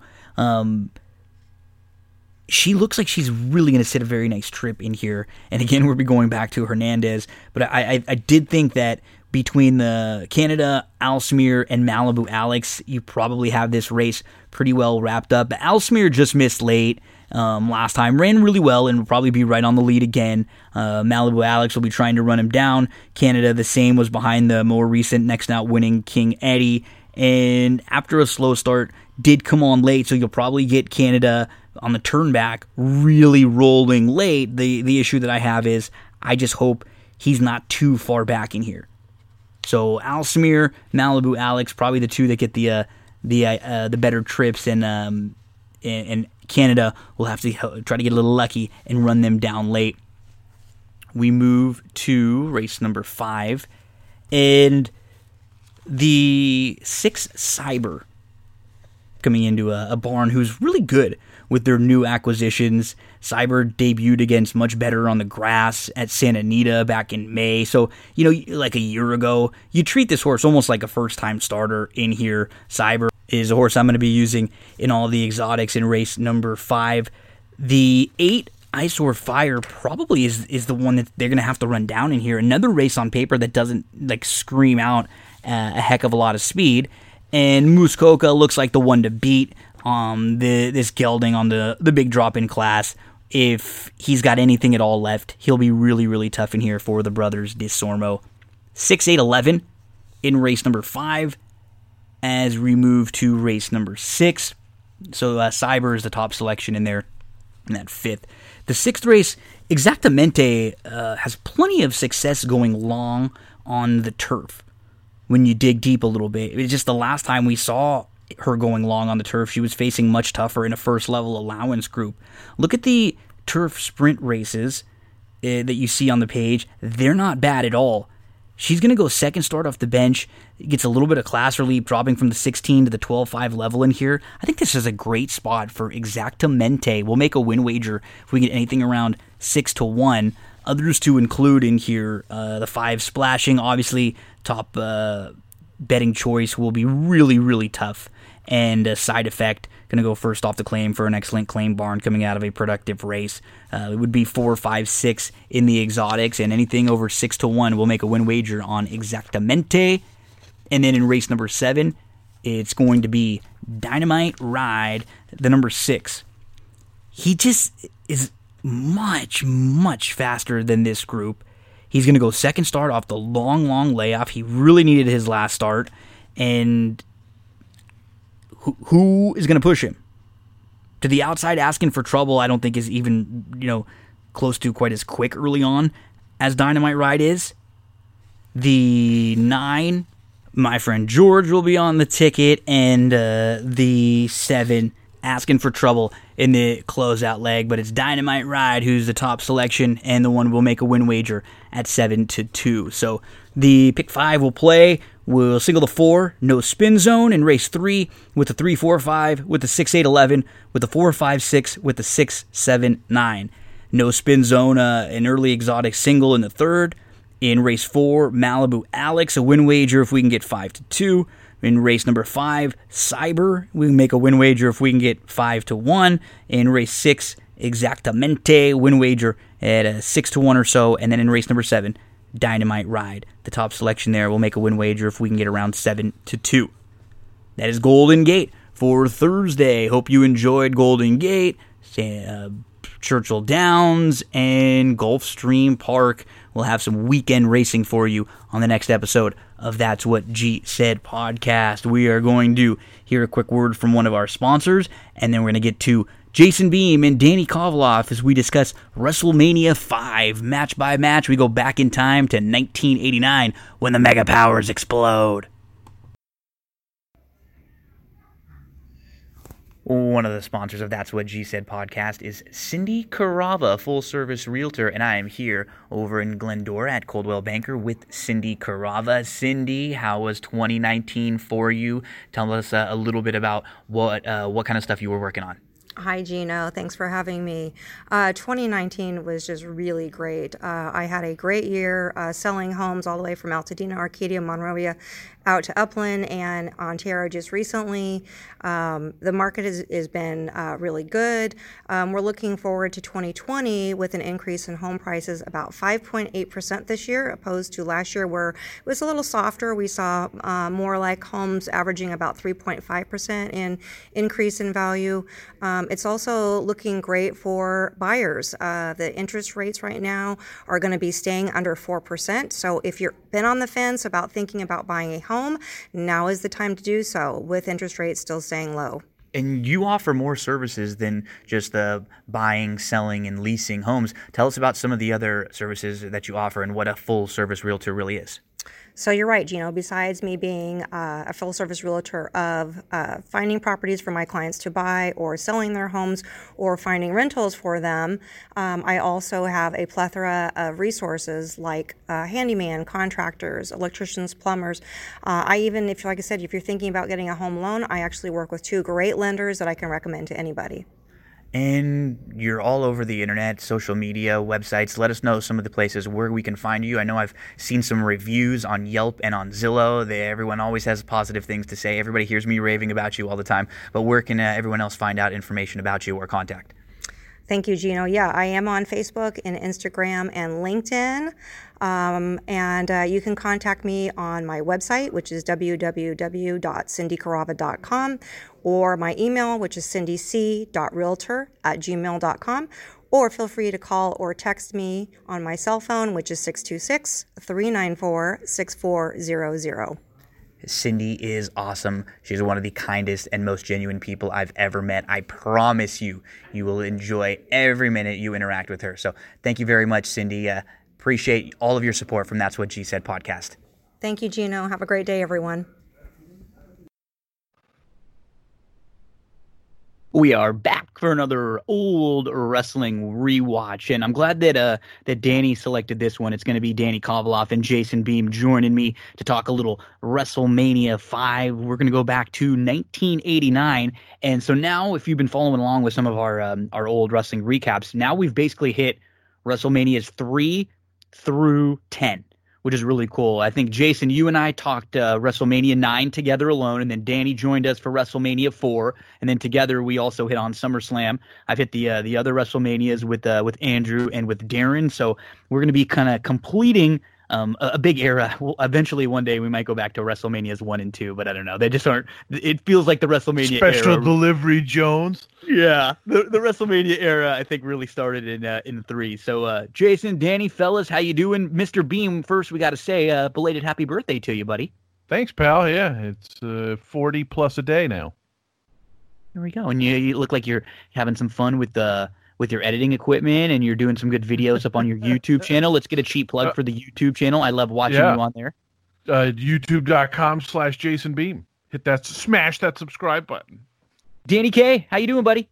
Doing good, uh, Jason. Happy birthday! You don't look a day over thirty nine. I know, buddy. Um, that's why I, all these people were telling me like, "Oh, I told everybody I'm 39 and a half." I'm like, "Eh, what are you gonna do?" It's better. It's better. I'd rather be 40 than 39 and a half because you know, at least I'm keep I'm keeping going. So if if this was a uh, Gorilla and Jesse, we got a lot of uh, age banter in this. Uh, when Gorilla was saying, "Oh yeah, they were," day, and Jesse yeah. was getting a little bit pissed. What, what do you, what do you mean back in my, my day? Like, what, are, what do you mean with all that back in my day stuff, Gorilla? Yeah, which yeah. which was fun, and I think th- this is the one thing I love. And I think the difference between watching as a kid and then at now when we rewatch as an adult, because you know, we look through a show like this, and you know what? There's a lot of good on this show. There's also a lot of bad on the show, or a lot of stuff that probably didn't need to be at WrestleMania, or maybe some things we could have cut out here and there. And if the show was a little tighter, I think it would have like held up over the test of time, like reputation wise, a little bit better. But the two main event matches are good. We had a fun um, DiBiase Brutus match. We had a, a, fun Andre, like one of the last times there. He actually did a pretty damn good job for not being able to move a whole heck of a lot. There were some some bells and whistles on that match, and you know overall this isn't a bad show. But like just like big picture thoughts, Jason, you know, we the, the segment with the Piper's Pit segment that just felt like it was going on for a year. And then maybe, you know, like if you cut three other matches out and this show is an hour less, I think it would feel a lot better. There was a, a little period toward this the second third where I thought, okay, uh, you know, Dino Bravo, Ronnie Garvin, they're they're they're gonna wrap it up here and bring it into the main event, and then was like, oh God, there's still this one, and then there was yeah. uh, this one. Yeah, I, I, I agree, but you know, the, I, it seems like there's some WrestleManias where they really try to get everybody in the card, so they move up, put a lot of matches in, try to kind of hammer through them, and then there's a, like WrestleMania nine was more of a less but longer matches kind of WrestleMania. Mhm. I mean, with Yep. the exception of the Gonzalez and stuff. But You're then, right. like eight, eight, eight the year before, it seemed like there was a billion matches, and so it's it's interesting how some years they uh, they do more and some a little bit less. Danny, big picture thoughts on uh, on this mania? Uh, th- this is a long show that felt like a long show. I know you mentioned uh, the uh, Piper's Pit segment, also Run DMC with the WrestleMania rap. I Yeah, don't watch that uh, since the first time I got got this uh, you know, on paper. me neither. Um, but uh, you know what, what, what, this show's missing was kind of that uh, WrestleMania 4 had the year before, also another very long show, two tapes, was that overall narrative for the entire show that kind of tied it together. This Yep. was just uh, a lot of matches, some better than the other, and uh, way too much filler. what was good is that both of the main event matches, like the title matches, really deliver. This is a good we you know we discussed um, how good Ultimate Warrior was with Macho Man, and they had great chemistry. He was also really good in the ring with Rick Rude. They had good back and forth. This was a good match for, for in general, not even just like good for a what people would say Warrior matches. Like it seems like he steps up on the big stage a lot of the time, and then I mean Savage was unbelievable in that main event. And we'll get to it a, a little bit more, but he was flying all over the place. He was just like, he looked tan as can be. He looked good. He was in great shape and he was just running around like he knew this was going to be one of his big, big moments. And um, so th- some of the big matches delivered, but I, I kind of agree with you, Danny. Like that was what through through four, which was kind of a long slog, was like, okay, we're we're getting through this tournament now. And here it's like if we could have just removed maybe like a you know the Bravo match that you mentioned, maybe you remove the Bad News Brown Duggan match, and then you remove those like the Run DMC, and you remove the Piper's Pit, and then boom, this show is at like 10, 11 matches. You, you cut some of those really bull segments out, and I think it would have just felt cleaner on the rewatch because you're you both of you are right. It does just it drags in some spots, and let, let's get through it. We'll just jump right into it. This if you're talking the best storylines in the history of this company, WWF and now WWE, there's probably three to five that you'd mention. You know, the the Andre Hogan stuff you, you'd mention. You- You'd mention the Vince McMahon Austin stuff, uh, which came later in the Attitude Era, and this feud is probably right after that. As far as like all time great, meaningful feuds, this was a feud that was built for about 18 months since Miss Elizabeth went and got Hulk Hogan's help to save Macho Man from Honky Tonk and the Hart Foundation, who were uh, beating him up on Saturday night's main event. Just a, a great story that this company told um, back in like '88 through '89, and even a little a little uh, later. And what's crazy is that through all of the years of WWF, WCW, Macho Man Randy Savage never got one pinfall over Hulk Hogan. Not one. Wow, dude, really? Not I, I think that's kind of what keeps this uh, from being a top feud of all time and just Right. being at a number three or number four. If it were a little more back and forth, and uh, yeah, we'll get we'll get to that more later when we're talking about the main event. I'm sure. So, I mean, right off the bat, um, you know, I'm I'm so much when we watch these back, as I kind of t- uh, hinted at a little earlier. I'm just so much more interested in the commentary a lot of the time now than even like the matches, which you know are some of them are good and I'm I'm paying attention to, but like you just catch all these Easter eggs and how sharp Jesse and Bobby are, and in, in the back and forth here, and I mean, it, it gets going right away. We get the uh, Vince McMahon, the Mega Powers explode at WrestleMania five, and uh, Jesse and Gorilla on commentary. We're in Atlantic City, Trump Plaza, back to back years now. But I will say they they changed it a little bit. Like I think the arena looks a little better this year as far as like a sporting arena. Doesn't look as much like a ballroom, kind of like it did the year before. They made a couple tweaks here, and uh, Gorilla says, um, "Fasten your fatten your seatbelt, fasten your seatbelts." He kind of bump, bumbles up uh, right off the bat, and then He sounded like he was struggling in the open yeah, as a Like whole, early. like as a whole. Yeah, it was yeah i agree he was a little bit off and actually what's funny there were a couple weird things that are off about this the, uh, this right off the bat the first five minutes well first Rockin' Robin singing the national anthem not, not the She's Franklin. Oh, we've got aretha franklin in in previous years and you think about like the list Knight. of who's who's who gladys knight you get willie nelson later you get um what a stevie wonder didn't he or you, you get uh uh Little I mean, Richard. Little Richard later. Just unbelievable list. Aretha Franklin, like who's who, or you mentioned Aretha, and then uh, Ariba, Ariba McIntyre, cousin of Tito Santana, um, according to uh, to Bobby. So we get Rockin' Robin, and she's terrible. And as soon as she's done singing, Jesse just lays into her right away. She better keep her daytime job, Gorilla, is all I gotta say. She better stick to wrestling. I mean, this was pretty this was pretty bad. Yeah, that was. I mean, it was. It, you know, she's a wrestler singing. I, I, I get that it's it's kind of fun, but it was, yeah, it, it, it was awkward. And Jesse Jesse wasted no time in, in hammering her for it. Yeah, you know, it kind of struck me watching that. You know, here's Rockin' Robin. She was a women's champion at the time, which uh, meant absolutely nothing, and relegated to just doing a terrible anthem rendition on the show. And 30 years later, you know, you got the girls main uh, main eventing it. So yeah, that's a great point. It really is a good point to see how much time the, the times have changed. And uh, and then we get to our first match, King Haku versus Hercules. And actually, in the open on the original tape, um, you you don't ever hear Howard Finkel making mistakes, but he actually calls him King Tonga when he in, oh, when wow. in, on the intro. And if you go back and listen, you can tell that the the sound of King Changes, Haku yeah is is a little bit different than his right before and right afterwards because he went back and did it over um, and plugged that in. So right off the bat, you got Gorilla fumbling, you got an awful national anthem, and you get a botched like entrance for your first guy that you're calling down the ring um, versus Hercules. Herc's have been a mainstay for uh, these these for early WrestleManias, and I will say Bobby looked good here. He looked sharp. he looked thin he looked like slimmed down. I think probably because he had to get in the ring. You know, maybe he had, he was in a yeah. little bit better shape, but he definitely didn't look like bigger. Um, I liked what he I liked his look here. He was he was very sharp and um, uh, Haku's carried to the ring. You know, he's King Haku here and Gorilla makes a wisecrack about Bobby and Jesse, and uh, Jesse says, "I can't believe you'd say that about a broadcast partner of yours." And Gorilla wants to Gorilla wants to check Bobby's credentials, and so we're just having fun with the three of them. Um, and then this was great. Bobby tells the fans to bow to the king, and Gorilla says he doesn't see many people genuflecting, and then Jesse just so quick. Oh, it's it's because they're on a long shot, Gorilla. You can't tell. We got to do a close up. You know, you can't see them all bowing down. You know, so uh, just not not even wasting any time for some great great interactions here and um, then Haku tries to get him from behind and of course or goes from behind early and of course Gorilla with the Pearl Harbor job he always would say that in yeah. an attack from behind um, and and Herc looked pretty good here this was this was fine. Uh, Bobby distracts him. Herc goes outside. You know, Haku nails Herc from behind. I thought they were both moving pretty quick. Haku, Haku slowed things down a little bit.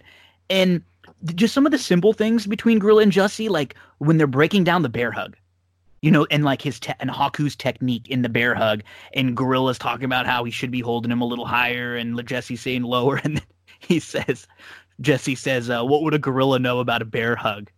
and uh, and then uh, Gorilla says something about uh, Jesse, you know, putting his hands on referees before, and he said only if they had it come into them this was this was fine. This was a fine opener. There were some. There, this wasn't a bad match at all. I actually kind of looking at pay, on paper, I was like, ah, Haku Hercules for six, but they went pretty quick. Hercules is a new baby face here. He ends up getting the win on like a back suplex, and uh, Jesse says a big win for the slave.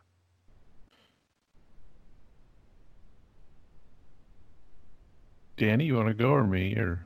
Uh, just, just, just, just, just it, it's it's it's a weird thing like watching it for me. Whenever I hear any of the old school kings of the uh, WWF music, and that music starts and it's not Jerry Lawler that comes out, it still uh, still throws me off every right? time. It does seem weird. Yeah. Har- well, Harley Race, right? He, there there was yeah. a string of King. Wasn't Hacksaw King Hacksaw for a Hacksaw, while? Hacksaw, Harley, Haku, and then Macho. And Macho Man uh, yeah. kind of took it for a while. They uh one of the things this WrestleMania I thought did poorly was there was a number of big tough guy versus big tough guy matches, and I always feel like good workers and good workers have great matches. Good workers and bad workers can have good matches, but bad workers and bad workers have bad matches. Yep. And uh, and I don't mean that either Haku or Hercules is a bad worker. They just kind of have a, the same style. It just it, it's like a level like, that know, they can hit. There's yeah. like it's like they're only going to hit this this high of a level. Yeah, I mean, bad news in Hacksaw is, is obviously horrendous, but because mm-hmm. uh, because both of them weren't all that you know, but they were both kind of neat characters. But I just think that when you have a big, slow, tough guy, like the dichotomy of a fast guy working with him, to me is always way more entertaining. And and actually, the next match we see it almost perfectly because it's Yep. it's two huge guys versus two fast guys, and there's some really neat spots in that uh, in that one. But um, yeah, this one, I mean, it was you know, it was just it was it was a not a strong opener. It's, it's interesting because like there's they nowadays it seems like they usually open with you know more of a name, and that's kind of a good spot that first match. But it seems Yep. like in some of the early manias that's not the case. Like it's no, kind of they would build. throwaway matches. Yeah. Yeah, they would kind of build a crescendo. A lot of times, what they would do too is like, uh, you know, they have intermissions in the shows, so they would have like sort of a main event in the middle of the card, and then like their bigger matches stacked after it. But uh, it, it, I kind of agree. It's weird to me that they didn't flip flop maybe the first two matches, and maybe only because the Twin Towers win that match and they wanted to get like a baby face over win to get the crowd happy early on. But it like the Rockers were a team that we would see open the card a lot. Yeah, they, were- there because- was like five pay per views in a row. It seemed like it was them versus uh, Tanaka and, and the Royal Express. Rumble and those guys. Yeah, yeah, yeah. And, and it, I think WrestleMania seven they opened. There was there was a while there where they were always like the first, and because they, were such a fun tag team. I mean, they were just awesome. They were different. They they could go and um, Tag gonna- team specialists. tag team specialists. There then was not a Rockers match where that phrase was not uttered. was wasn't uttered, and they mention it in their promos. And, and how about this, Danny Yeah. K?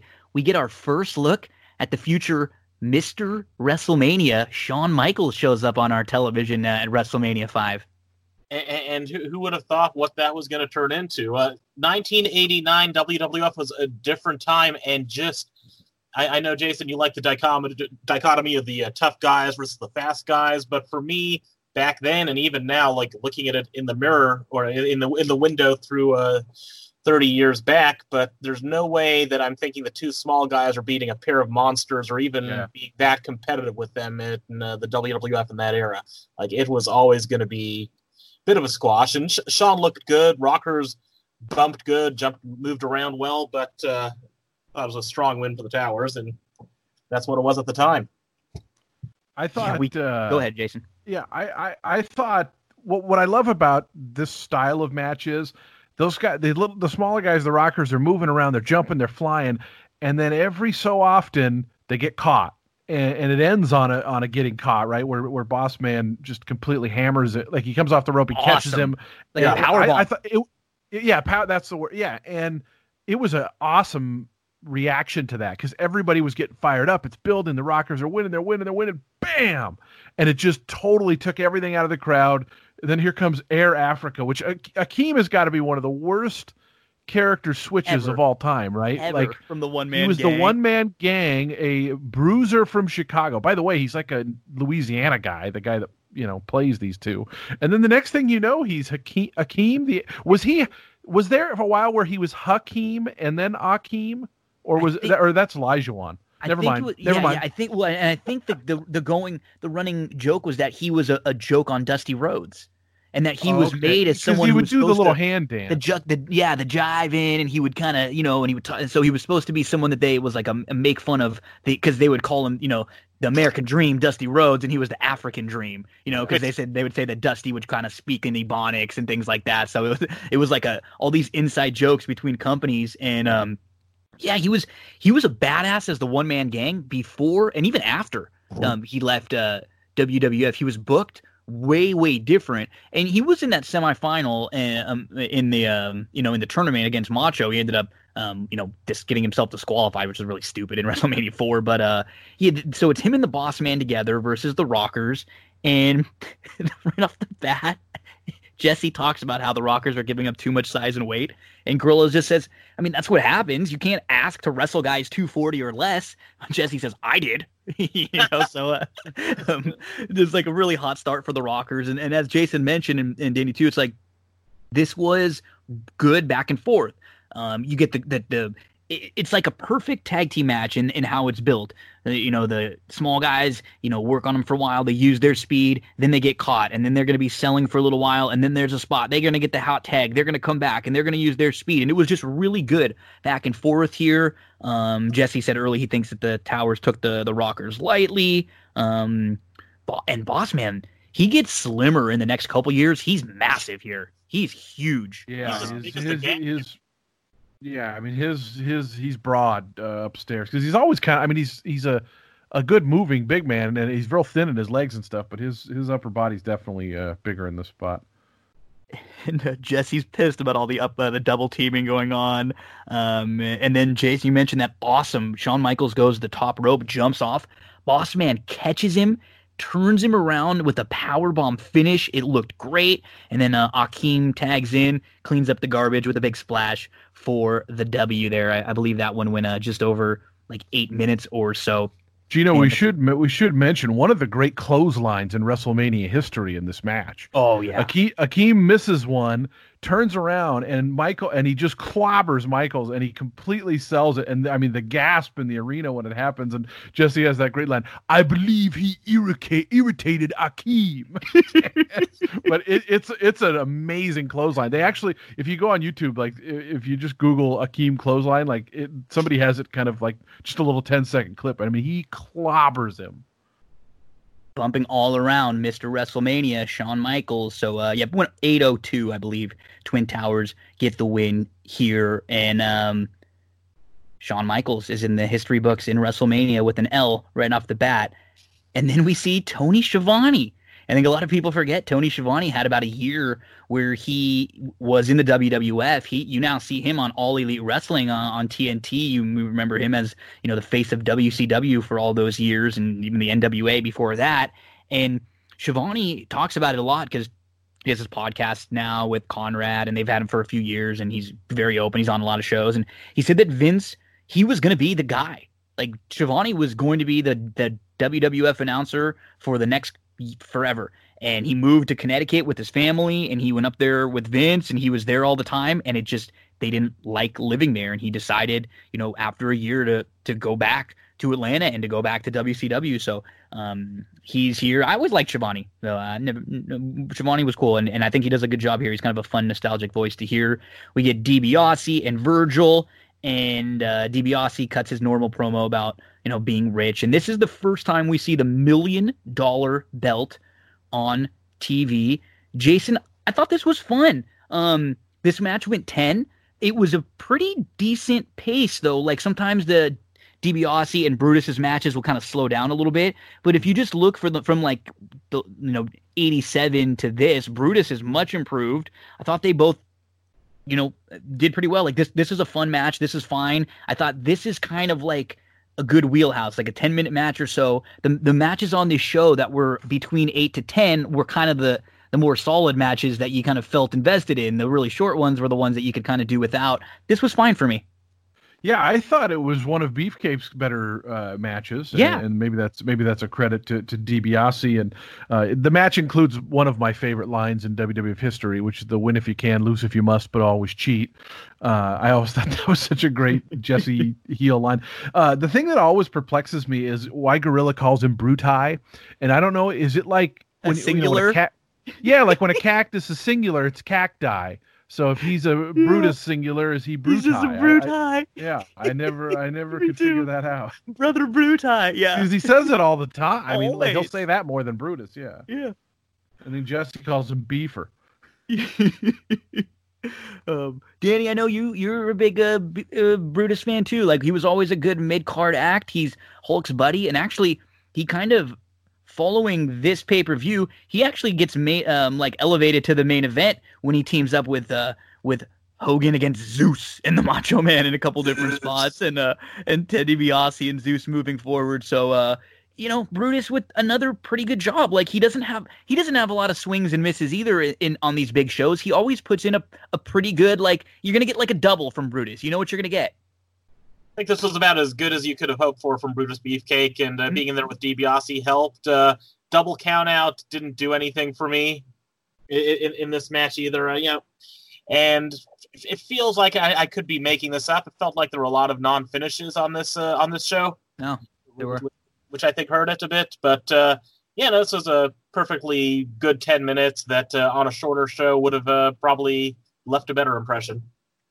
So couple things uh, throughout the show. theoretically shows. WrestleMania is supposed to tie up a lot of storylines. It is. Right? It's supposed yeah. to be like the ending, you know, like the culmination, which is kind of funny because I'm actually going to pitch when we get to the main event that I and, and Dave Meltzer kind of talks a little bit about this too that the main event and like the this feud with Hogan Savage might have been better served if Savage held on for the title for a little while longer and Hogan chased him a little longer because these guys were doing really good stuff at the house shows and, and Savage was really hot still. And then once he beat Savage, there's just like we said, they brought Zeus in. They just don't have any like heels lined up against Hogan. That's kind of what did Warrior in, you know, following too, because they just didn't really have strong heels lined up. So um, we'll get there uh, uh, a little while when we get to that main event match. But they also uh, had a movie to promote Gino. Yeah, No Holds Barred. We can't forget that one, uh, which we get a preview of a little later on. Maybe one day we'll have to do a rewatch of that one and talk and, talk, and break that movie down. But um, you're gonna have to uh, get another host for that. Gino. Yeah, yeah. um, so guest, Trump. Trump is there. He um, DiBiase mentions Trump, mentions uh, the elite are there to watch him. He talks trash to Brutus. He calls himself the best athlete in the WWF. And then when he heads to ringside, uh, he shakes Trump's hand, and Fink introduces the man who makes his spring residence in Palm Beach, Florida. This that's where he is uh, this part of the year. Gorilla asks, "Who did he beat to become the million dollar champ?" And Jesse says, he had to beat somebody to get all that money. He beat the bank. and, uh, That's how fortunes are accrued, Monsoon. all the great fortunes were accrued through cheating. so um, we get the huge pop for Brutus, the sleeper versus the million dollar dream. And then we got some uh, throughout the show, we got a lot of references to Gorilla's gambling.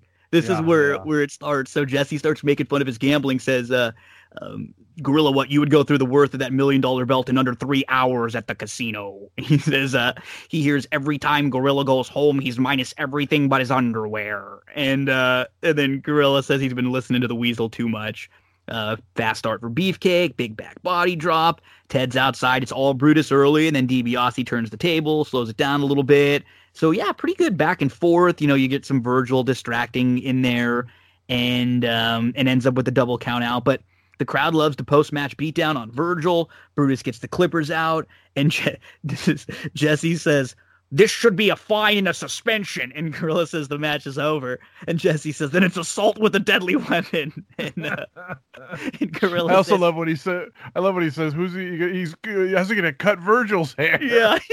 he says he just wants to give the guy a haircut. So, uh, yeah, that was, I mean, that's fun. Like, you know what you're going to get with Brutus? You're going to get the, you're going to get that tease of the Clippers. The crowd loves it.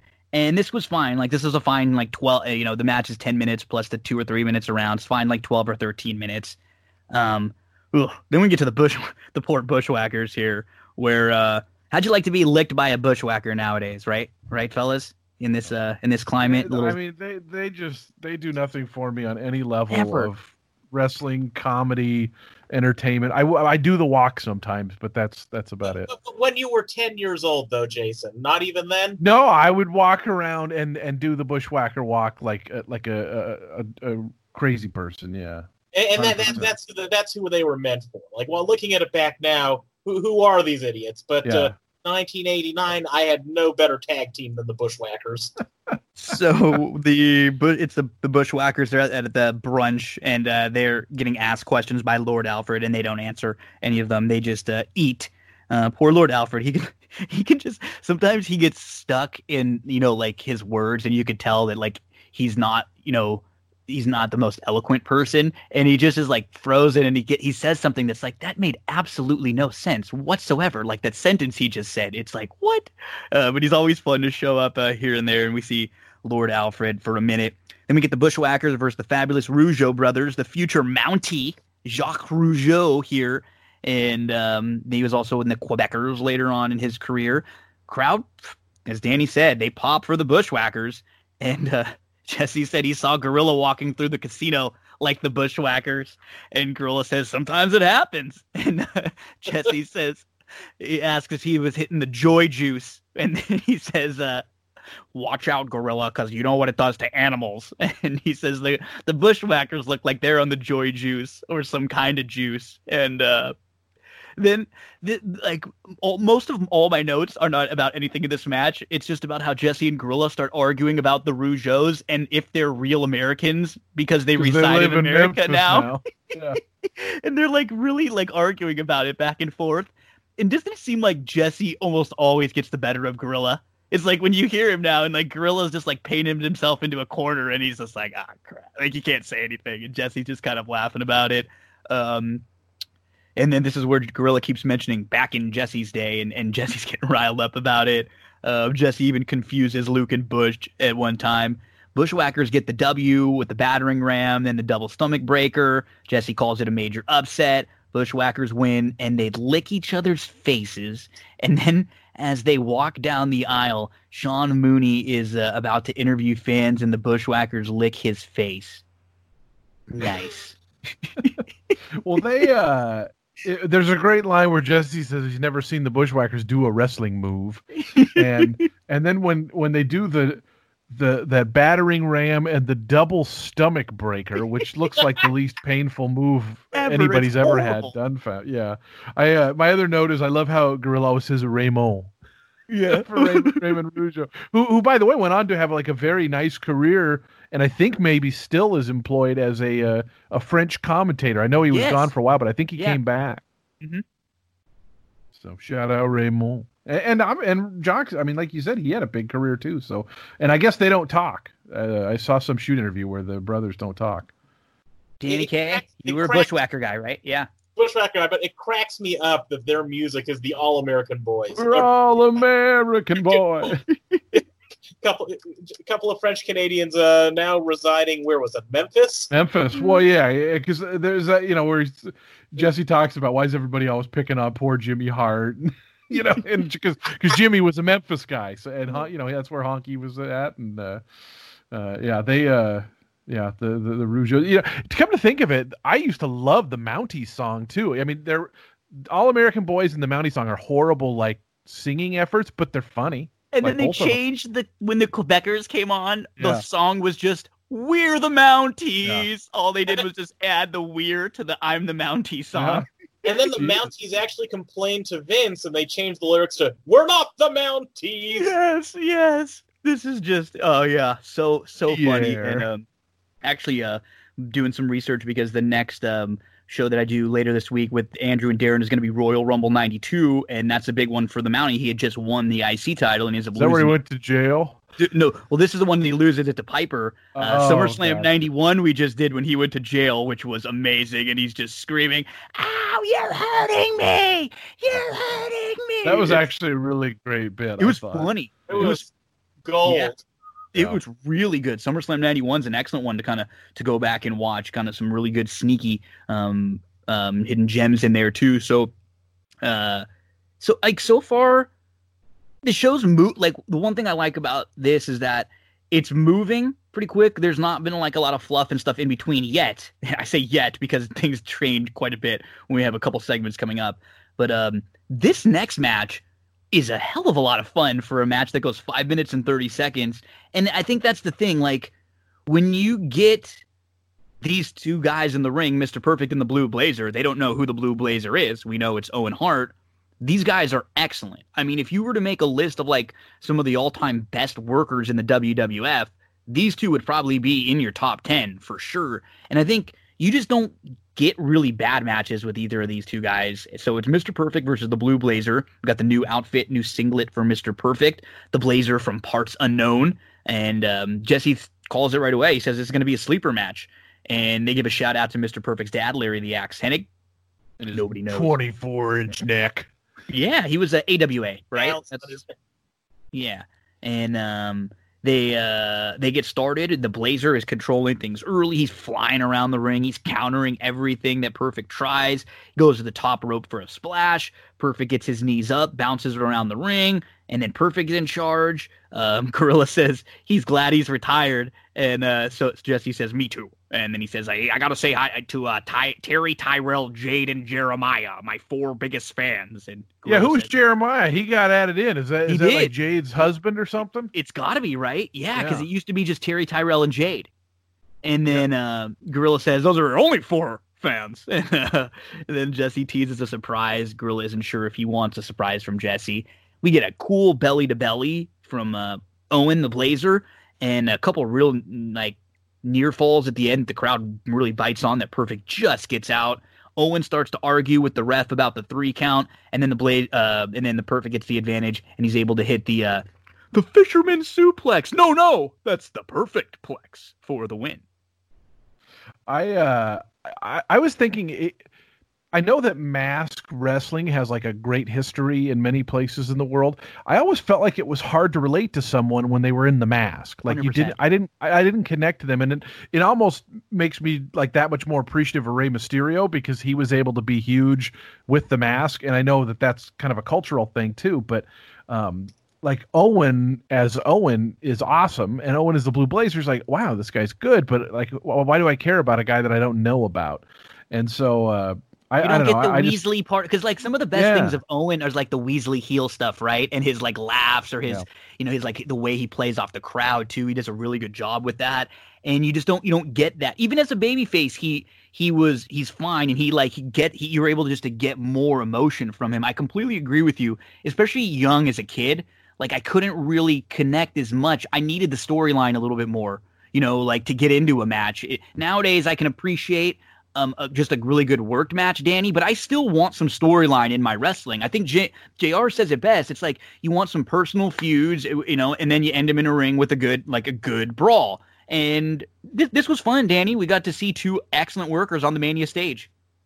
No, a he- he- heck of a fun match, and uh, you know, just glimpses of things that were way ahead of their time with uh, what Owen was doing back then. Uh, for for me, it's uh, tougher to watch the Blue Blazer character knowing Yeah, what yeah. Come of that, and that's uh, just a, just a, re- a real damper on it for me because uh, before that, I always remember uh, you know kind of liking the Blue Blazer a bit as a kid.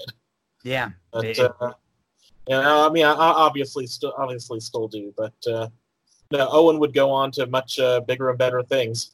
and I believe there's a Dark Side of the Ring um, on Owen. We're recording this on Tuesday night. I believe it's tonight. Um, the final Dark Side of the Ring. It's going to be on Owen. It's supposed to be excellent. It- it yeah, is I tonight, saw right? there was there was a news story about uh, I get Bret saying Owen's wife's like diminishing his legacy or something because like she won't that, let or- him. She won't let um him go into the WWF Hall of Fame.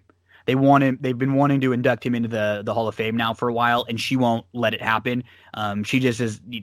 Obviously, she has her doesn't like WWF for the what what went down, and she thinks that it's not. She even said like it's well, not they got real. paid, right? I mean, she got Yeah, a big lawsuit. Yeah. yeah, yeah. So I think she still um she makes the decisions there. So that's kind of what it's all come down to. One of Okay. eventually they'll they'll love to give him in there, get him in there, and uh, and be able to kind of pay a little tribute to him. But if she doesn't want uh, she doesn't want it to happen, then then it won't. And, and so we'll get a look at Owen uh, if you want to get some uh, the Dark Side of the Ring. Those series have been really really good. They're they're you know so if you're if you're like a happy go lucky wrestling fan, they're not for you because they're, they're like you know they're gonna give you the literal dark side of everything. Um, but they're very very fascinating. Uh, oh, I watch checking- him every week.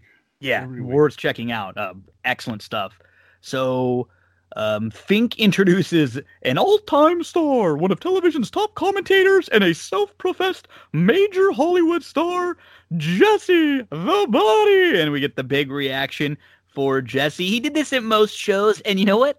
The crowd loved him. He had been in movies now. He was a constant for for many years um, on the announce table, and he was, I think, one of the first. Like him and Piper are kind of in that wave of like the cool heels, the heels that it's okay to like kind of guys. You know? Well, Jesse kind of he he had those. There were some some wrestlers who, whether they were heel or face, like Macho, and, and he liked no matter what. And Mhm. like Rude, Rude was one that he always I thought overly pushed to liking, which which I like because I liked Rude. But um, it's interesting. I also thought Jesse played favorites a little bit. I mean, of course he's the heel announcer, but there was some he was way more passionate about than others. And yeah, he definitely. Uh, I I think you're right about the crossover heel thing because there was a long time where like it was just like robots, good guy, bad guy. That's it. No, Danny no, K, what are your uh, what are your like some some of your overall Jesse thoughts? No, he he he- he just uh, exuded coolness and just he also was pointing out things that were so obvious all the time. If you actually just looked at them, like this guy is a you know Ho- Hogan's cheating just as much. yeah, i know you're right. He I was mean- right. He was just right a lot. You know, and every every time you stop and think about it, like, yeah, hey, I'm supposed to not like Jesse, but everything he's saying is pretty much true. yeah, exactly. Like he was just sharp, and you, you you know with him and Bobby, they were they were too quick with things to where it wasn't like they didn't have a list of canned things. You know, like they didn't have like the the button to press for like you know like this next you know uh, sound bite. They were just what you said. They were gonna process it and then respond to it just quicker than you could, and they could just do that with Gorilla all the time or Vince or whoever they were with, and uh, just really smart, sharp guys. I love listening back to all these uh, Jesse stuff and and Bobby uh, when they're on, and uh, we get the big uh, the big pop for Jesse, and then we see the 5K run from earlier. I always this is like one of those weird things that I remember from this WrestleMania, and it's such a small thing, but like Mr. Fuji doing the 5K run in his full suit, and obviously like having cheated because he just shows up like no sweat. He's with the, the the top, but he's he's been running slow every time we've seen him. Like how everybody's just passing him. How is he, you know, up there with the best? This is great. This is funny. Fuji He's finishes the five. Yeah, the finish the 5K in under 20 minutes with his damn cane. That's impressive, Jason. I, I I put down that uh, I think he really did complete the 5K because he I think he shows a little athleticism in the show and in that match, and uh, I think that he, he tuned up for it uh, properly. Fuji's a five-time tag team champion. That was something I didn't realize until it- it said like multiple time tag team champion, and I wanted to go back and look, and then I realized like, oh crap, he held the tag team champions five times, I think, with three different partners. So he was definitely somebody who um I like Mr. Fuji. Like Danny, the one thing I I sort of miss nowadays, and we're kind of getting it like we get Zelina Vega, who's who's actually a pretty good mouthpiece, and she's kind of a good heel, and she's kind of getting like a, a heel faction now.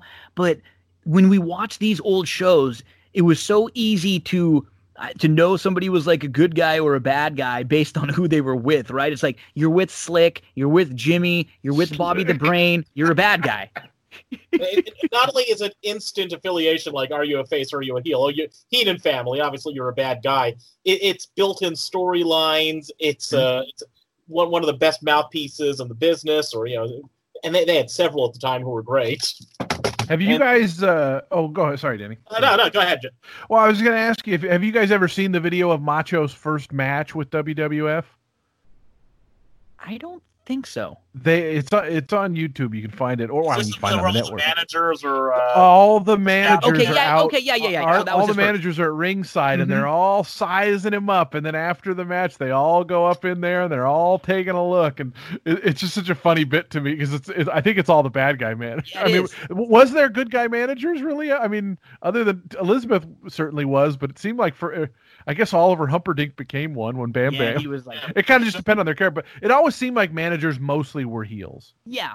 And I think because they, they give you a little added something, they can help you cheat. Um, and then they can take the heat at the after the match, right? Like Bobby can take a bump, or, or Jim, you know Jimmy Hart or Slips Slick's gonna get his, his suit ripped off. Like so, you can. It's it's a fun, you you know, way to use the heel, the manager as a heel.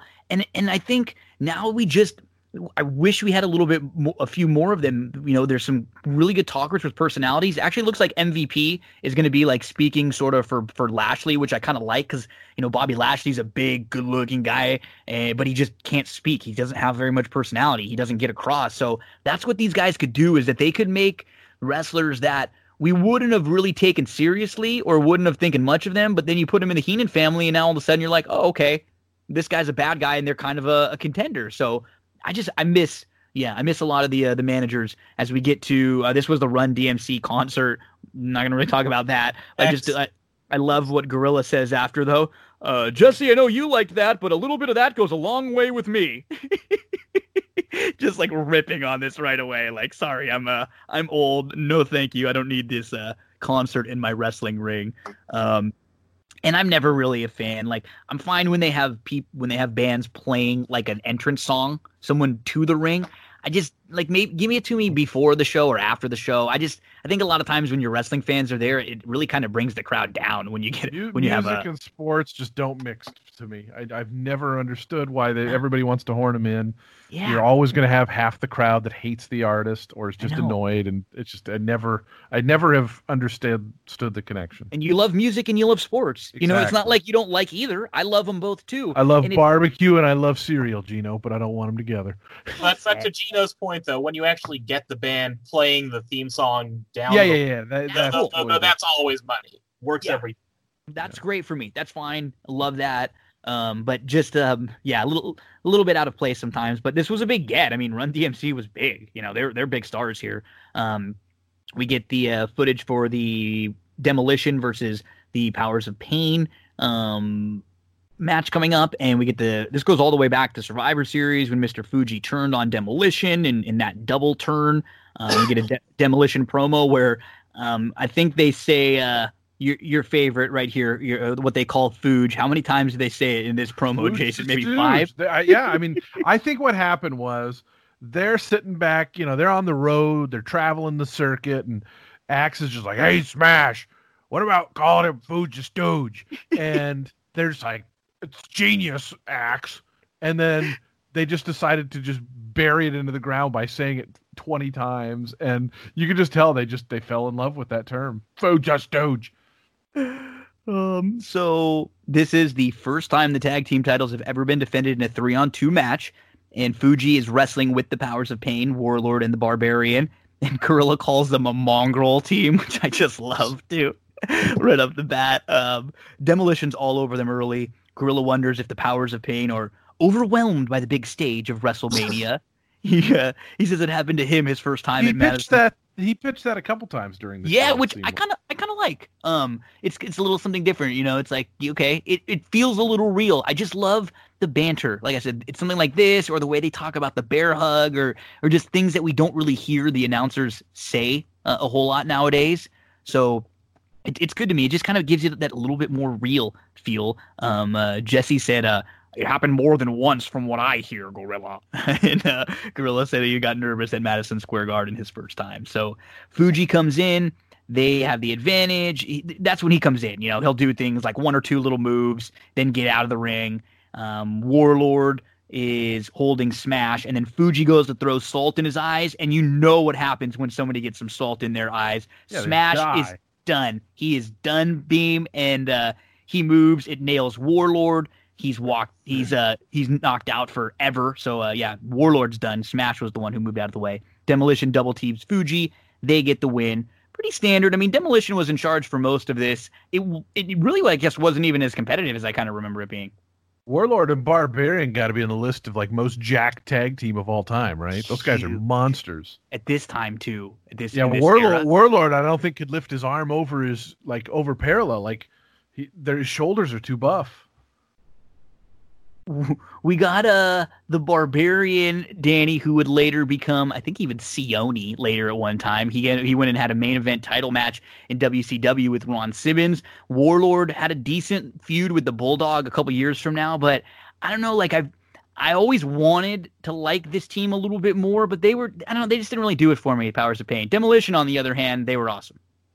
Uh, De- De- De- Demolition, uh, some of the all-time greats. Powers of Pain looked great, but uh, I think they were better apart. Honestly, and you remember they. Yep. Speaking of managers, they you know when they when these two broke up, it wasn't like they fought or anything. It's just uh, I think Bobby Heenan uh, kept one, and uh, was it Slick took the Warlord. It's like we sold you know, new contracts. We're new guys managing them now. So demolition, still your champs here. We get to a Tony Schiavone. He's backstage. Macho Man's in his locker room, and Macho Man.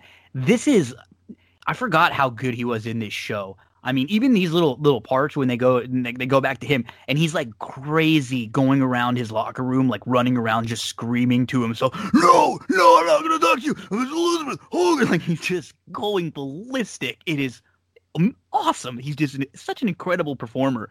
And um, he try, Tony tries to go in. Macho shoots him down. Um, up next, we get a match that Oh, cool. And- Gino, can I say something about please, Macho real please quick? do. I feel like you know, you know how a horse runs off in post parade. They left their race on the warm up track. That was Macho. Like, if he was pacing around like that for three hours before that show, I mean, how is he why he not had a was. ga- He was In- way too intense for. T- I mean, you know, Jake the Snake before his shows up. We're getting ready for the. You know, he's doing this. He's doing it right. I think Macho. I think Macho ran his race before he got into the ring. a little washed out when uh when, when he got there. Yeah. So Macho in his big big night. We'll see him in a bit in the main event. Dino Bravo with Frenchie Martin with uh versus Rugged Ronnie Garvin, who was the former NWA champion. Yes, Rugged Ronnie Garvin, Garvin, who beat Ric Flair for the NWA title. He Um, and this was weird too because they announced Superfly before their match. That was like, the strangest thing of the whole show. So and this weird, is a show right? loaded with strange things. right? I mean, just like if you're gonna bring him out and wave to the the crowd or something, that's fine. But like, why? Like in the middle of the match, it was almost Maybe like they're they- like. Oh, go ahead. Sorry. I was gonna say maybe they were thinking they were gonna ignite a feud with Bravo or something. I don't know, but it just it felt really out of place. And I was wasn't there- thinking. I was. I was thinking maybe they thought it was just the worst match on the card, so let's give it something to Yeah. at least to do. Yeah, plus, you know, enough going on on this show already. Is uh, Superfly really going to get a pop in front of a papered crowd at a casino? Good, no, good, good point too. This is probably not the best spot to bring him back to get the kind of reaction that you want for him, because that's what we see with the crowd. They're hot for just the major, major babyface spots. This isn't like a smart crowd or a sharp crowd or um, a crowd who probably would have been really hot to see uh, Jimmy Snuka come back. So I mean, these two guys are all punches, chops, power moves. Um, Jesse and Gorilla start to argue about Dino Bravo and his limitations on his strength. It's unlimited, Gorilla. Well, no, it's not. Nobody has limit unlimited strength. It's unlimited, Gorilla. Back and forth. And then Dino hits a side suplex. He gets a quick win. It's three minutes. Garvin atta- uh, attacks Dino and Frenchie post match. He gets the Garvin stomp in. But this was like another one, Jason, where it's like, if you take, give me a couple more minutes in the Twin Towers match. You know what I mean? Like with yeah, the yeah. with the The, rock. the only, as you said, Jesse is uh, one of the stars of this thing, and when he when he starts talking about his earrings being made of diamonds and stones, and like to me, that's the best. That's the thing I remember about this match is like Jesse just having funny lines about Gorilla. My earrings are made of diamonds and stones. Why? I'd be an idiot to throw them out the the people or whatever. so, uh, Danny, what'd you think here? Um, no, I thought a uh, couple couple of guys I wasn't too into at any point ever. So Me, Oh. me too. Yeah, Yeah. too. We don't have to spend more time on it than that. Um, we, it's you know, and there's you get these little small runs you forget about with the Brainbusters, you know, like uh, Arn Anderson and Tully Blanchard here in the WWF for their little uh, little run they had, and they're with Bobby the Brain, and they're against Strike Force. And this is the newly reunited Strike Force with Tito Santana and Rick Martel. The only thing that uh, bummed me out about this match is we didn't get a whole lot of uh, of Chico. You know, we got the Chicos, but we didn't get really like any of the Mexican, you know, uh, or like go to Mexico references. Not a whole lot, but um, I think that's more because they were telling the story of this is where Rick Martel becomes the model. He's he turns, and after this, he's going to be the the model Rick Martel. And th- but this is good. Um, this is a good tag match. You have four guys that are really solid workers. Martel gets the Boston Crab in early, and then both guys, uh, Martel and Tito, they lock in figure fours on Arn and Tully, and then Arn uses the eye poke a couple different times. Tito goes for the flying forearm. Tully ducks, and then that's when Tito nails Martel, and that's basically what gets this team to break up. Martel says, you know, afterwards he'd been carrying Tito and this and that. Um, so it's basically Tito getting his his butt kicked for the you know the majority of this match. Hot tags in and out from the other side, and um, um, Chico crawls over to Martel, who's a little shaken up, but he refuses the tag. He throws his hands at Tito, and he walks away. A few more minutes of back and forth. They hit this double team spiked pile driver for the win that looked rough. And um and that's the match. Brainbusters versus the Strike Force. Yeah, and the the Spike Pile Driver looked like a murder, death, kill type finisher back in that era. Oh, Like, it- like, there, there- there's no coming back from that. And I mean, th- this is one half of uh of the of the four horsemen, the. Brainbusters, and uh, you you know, I don't, I don't know if you were uh, an NWA guy back in the uh, back in the '80s, either of you, but I I, I didn't know who these guys were, but uh, Yeah. yeah, l- l- later on, I would kind of realize, wow, these guys uh, you know, did a year in the WWF. And I kinda- remember. I I remember thinking they were like just old guys that I didn't Yeah. know about, and, and I remember being kind of annoyed by it. The thing about this match is actually the post match for me is Mean Gene gets like real indignant and mad at Martel instead Yeah. of just being I, like be a journalist. Mean Gene, like don't don't you know ask the question, give the man a chance to respond. But Mean Gene gets mad at him. he's mad. He's pissed. Yeah. He's, he says, um, um, you know, Rick is sick and tired of Tito. He doesn't want to be associated with that loser uh, Tito anymore. And he mentions his timing was way off. And Mean Gene says, "You were supposed to be a team, damn it!" You know, he even says "damn it," I think. And he, yeah, like, really, he gets real mad. yeah. He's not Bobby the Brain in the broadcast journalism. Let's be honest. No, you know. I, I use that every once in a while. I'll, I'll say I'm a broadcast journalist for God's sake. Which I mean, because I'm doing 92 Rumble also right now, preparing for that one. So just getting the array of uh of stuff from Bobby and and the Flair stuff there is is absolutely incredible. Um, but the, yeah, the model's born. So then after this, I mean, uh, Tito and and Martel have feuds for like the next three or four years, really, like almost as long as they're both in the in WWF. It's like a go-to match that they could just throw on Raw sometime or a, a superstars and whenever they need to fill fill a little time. And then we can spend as least amount of time as this on possible. I just want to mention some of the uh, the the specifics. So this is the Piper Pit segment. Brother Love comes out to mock Piper's Pit. He pretends to be rowdy. He interviews himself, and then Morton Downey Jr. comes out smoking. He's doing his shtick. He's a famous like DJ, and he's got a show where he would he would just be a dick to people. Basically, he would bring people on their show on his show. He tried to get them to like fight with each other. He tried to rile them up, and then he'd blow smoke in their face. And he was kind of like anti-authority guy, you know, in the late '80s, and his big shtick was blowing smoke in people's faces.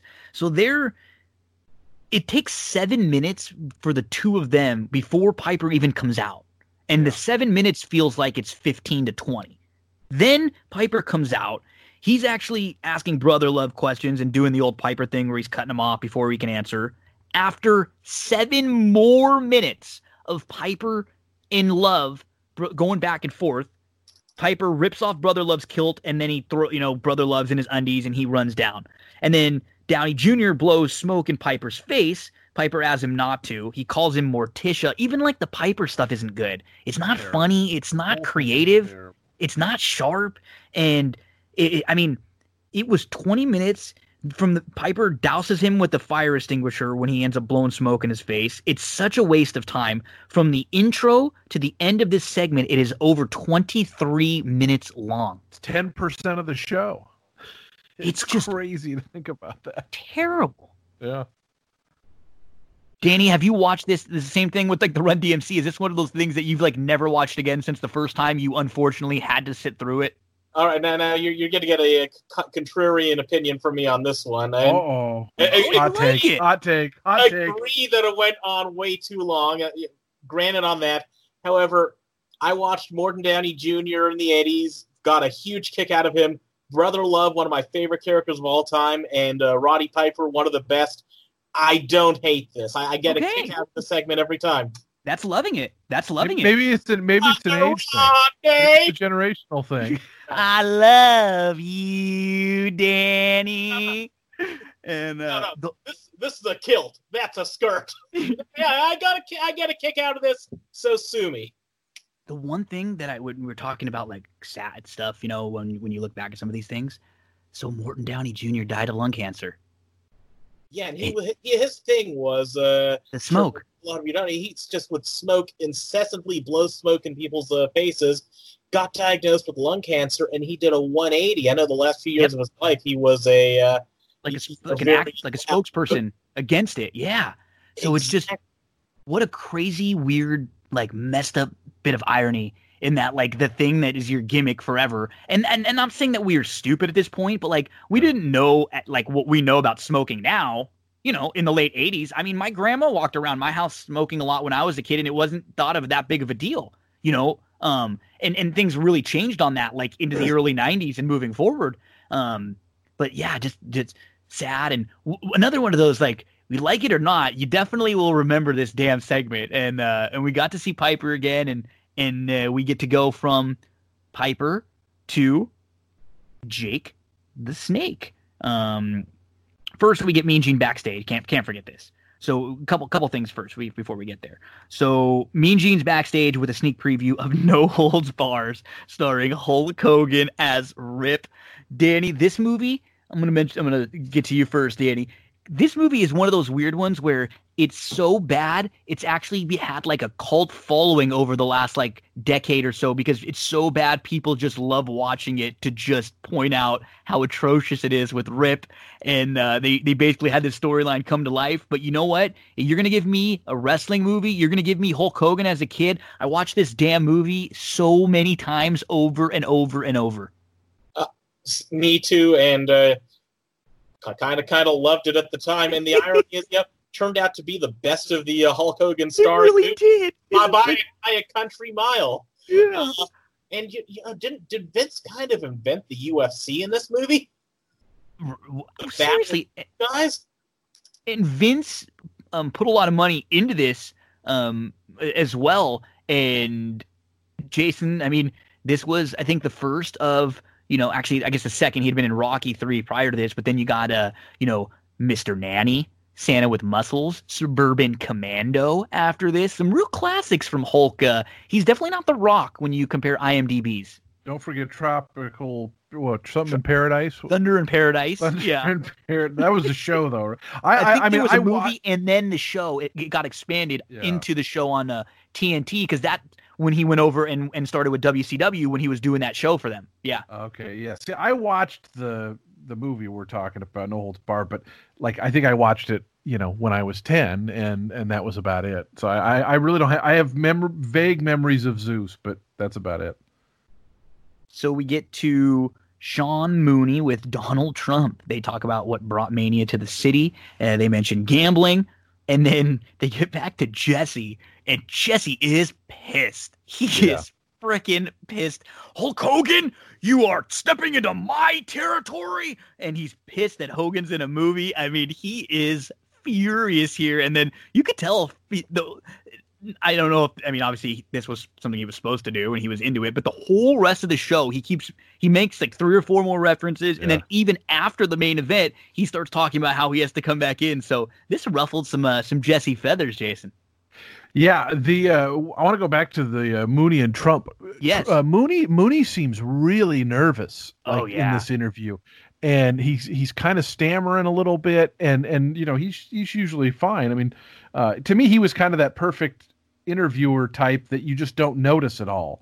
And in this in this spot, I remember he he seemed really nervous. I mean, he wasn't the president then, so I, I mean he's just a rich guy, but uh, yeah, like he he legit seems washed out about it. Um, yeah. Anything uh, that sparks your fancy about these few things, Danny? Uh, no, I, I- I don't think I necessarily got what Jason got there. Yeah. Um, Sorry. we we get to some footage of the Mega Powers buildup. We got the uh their so a lot of their matches together, Saturday Night's main event, Survivor Series stuff, Savage turning on Hulk after Hulk carries Elizabeth out, and uh and then Hulk cuts a promo with Mean Gene. And uh, he sort of takes a little dig at Macho earlier, early saying, you know, when they were running together, the mania was ahead of the madness, and uh, and then he really like navigates through their whole story. And at one point, he call he goes to do his brother, and he says mother on accident, and he has to catch himself, mother, brother, and he says, and then uh, he really goes off. He loves talking about these weird like foundation of the building with Donald Trump, and remember the year before he's doing the paddle back, Yeah. and this one isn't quite as like memorable, but he's definitely getting into some weird foundation of the building stuff and Trump. But um, I guess it's a pretty pretty standard Hogan promo. Yeah. I kept waiting for him to do the back pedal. Me too. I, wanted him That's to favorite line off from the, that off the camera, right off the screen. That's amazing. Um, and then we get a Andre versus Jake with Big John Studd as a special guest ref, and Andre looks massive. Uh, poor guy, and he's so hunched over. And this is, I believe, this is the last time we see him in a singles capacity.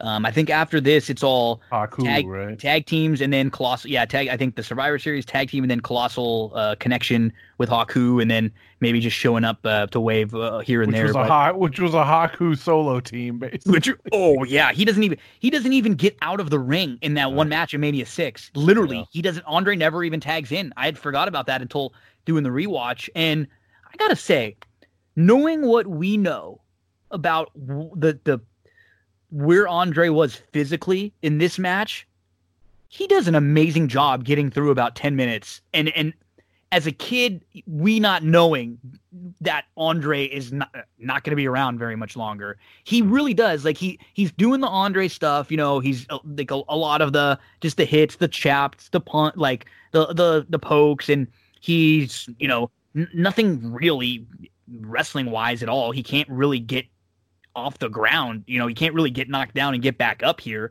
but this this was okay to me actually one a couple things i pointed out too when Andre came out, the crowd was pretty silent. I, st- Yeah, I no still don't music either, right? yeah, and I don't think they liked booing Andre a whole lot. It was weird because this guy was like an attraction for so long, and and and, and this crowd, I don't think they know knew what to do really with Andre. I think- Um, Easier to boo him against a guy like Hogan than a guy like uh, Jake the Snake. Also, oh, that's a great point. Yeah, like Hogan, you're gonna boo kind of whoever's the anti-Hogan. Um, but for with Jake, he's kind of a bad guy a little in himself, and um, the when Andre uh, when Big John Studd comes out, I love I love the the discussion that Gorilla and Jesse were having. They talk about where these guys have to go to get weighed, and Yeah. Gorilla Gorilla says he used to have to go to the truck stops. Um, Andre attacks Jake immediately. Um, they had the they had the turnbuckle pad removed, which was cool. Um, because it's like you got a special guest ref who's who's not going to check for that thing. So immediately they you know slam Jake into the, the exposed steel and and Andre's got the advantage early. He's got his hits, his chokes, his strikes, a little small flurry from Jake. Andre, like always, gets the tied up in the rope spot where Jake kind of chokes him out and and in the crowd, like anytime Jake goes to tease for that snake, and I mean this in a PG sense, um, so get your minds out of the gutters, folks.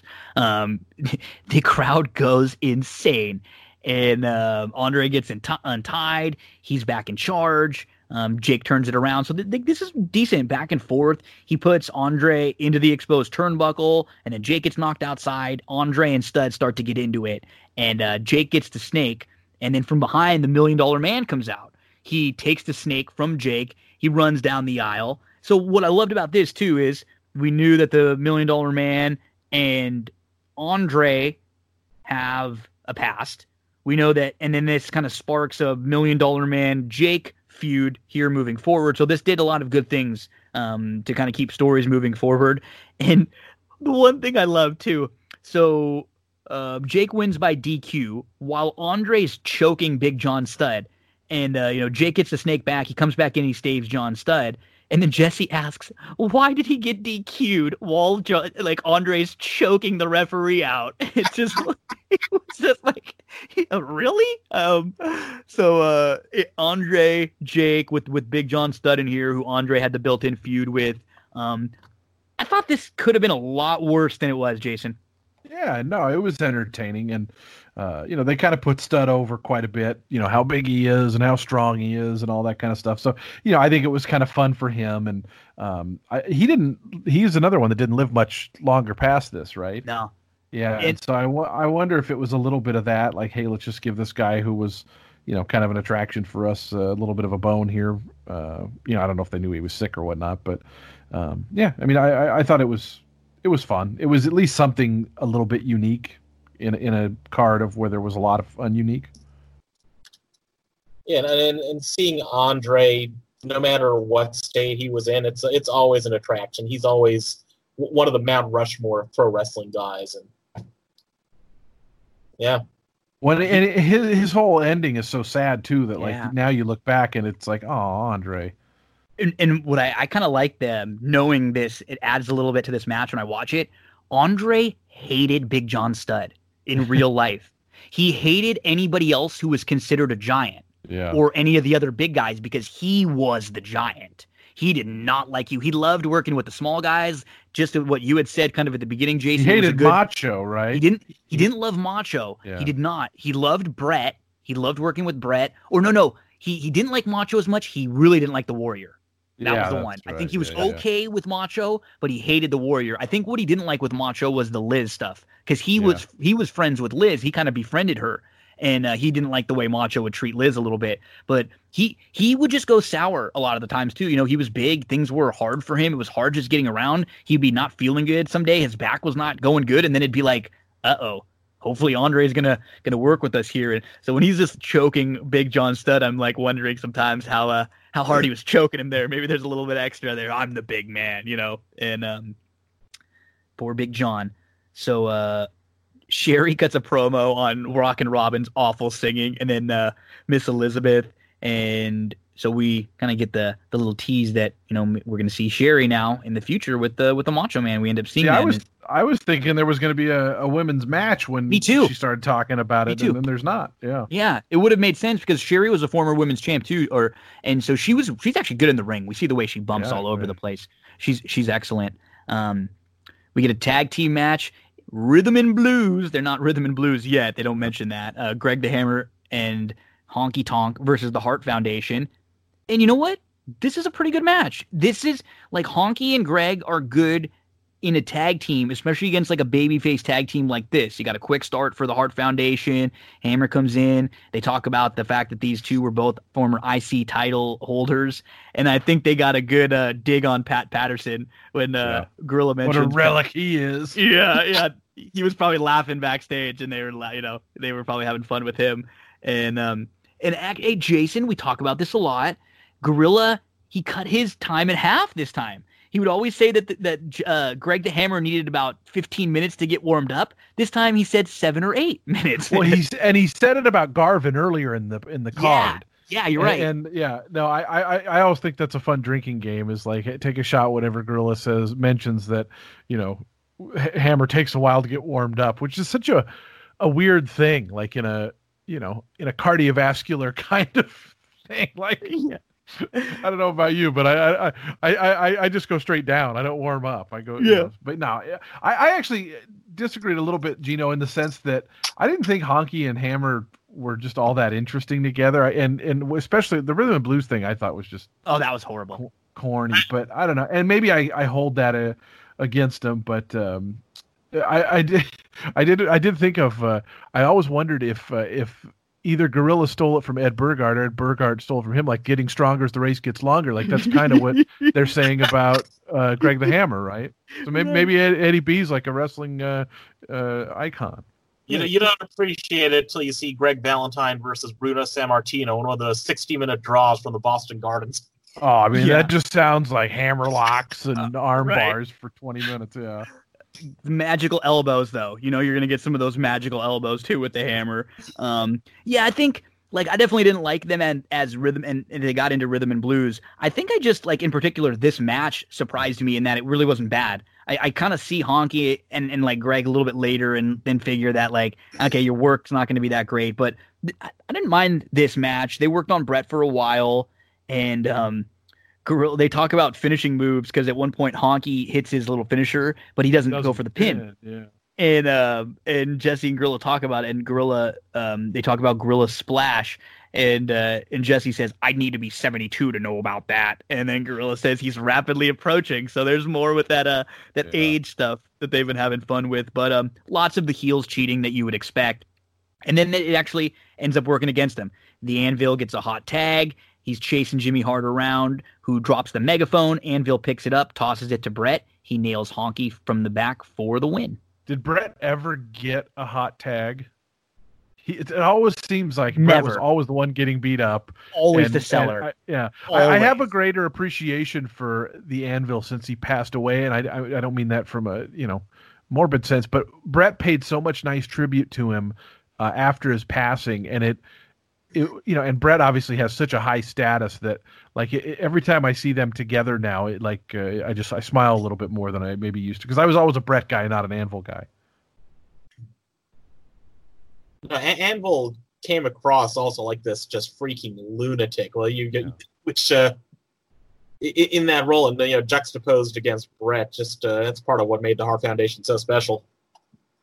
Anvil's a perfect tag like he's just a perfect tag wrestler or a perfect part of a of a, a group right? Like he he would have been a lot less interesting on his own um not less interesting because he's kind of got a fun little like little he can, he can cut a fun promo and he's got his fun laugh but he just wouldn't have been able to get you 10 to 15 minutes by himself in the ring. Like him coming in with that hot tag was perfect. You have the worker with bret like they were such a great tag team together um and uh, i agree. You even watch the Royal Rumble 92, which I'm I'm looking at now, and he's in a match with the new foundation with Owen Hart against the Orient Express to open the show. And with it is baggy pants. Yeah, and it's damn good.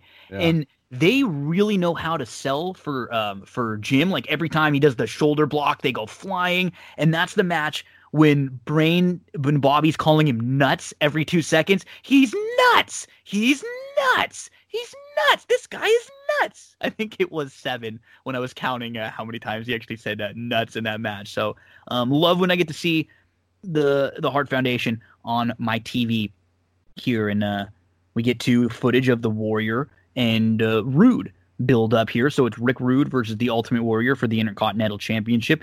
This started back in I think the Royal Rumble when they had the pose off, and of course, um, when uh, whenever there's going to be some kind of a, a, pose off or an arm wrestling contest or some uh, contract signing, the heel is going to attack the babyface in and have the advantage. So we set up Warrior Rude, and we get the this was a, a pretty good rude one and one of the best parts about rude is when he comes out and you know in the entrance what i'd like to have right now is all you atlantic city sweat hogs to keep the noise down while i take my robe off and give the ladies a look at the sexiest man alive we got some all-time great ones from uh from rude jason he is awesome when he comes out and just insults them with like a weird weird insult he's a he's a top guy for me like ever. I, I just think he's so good.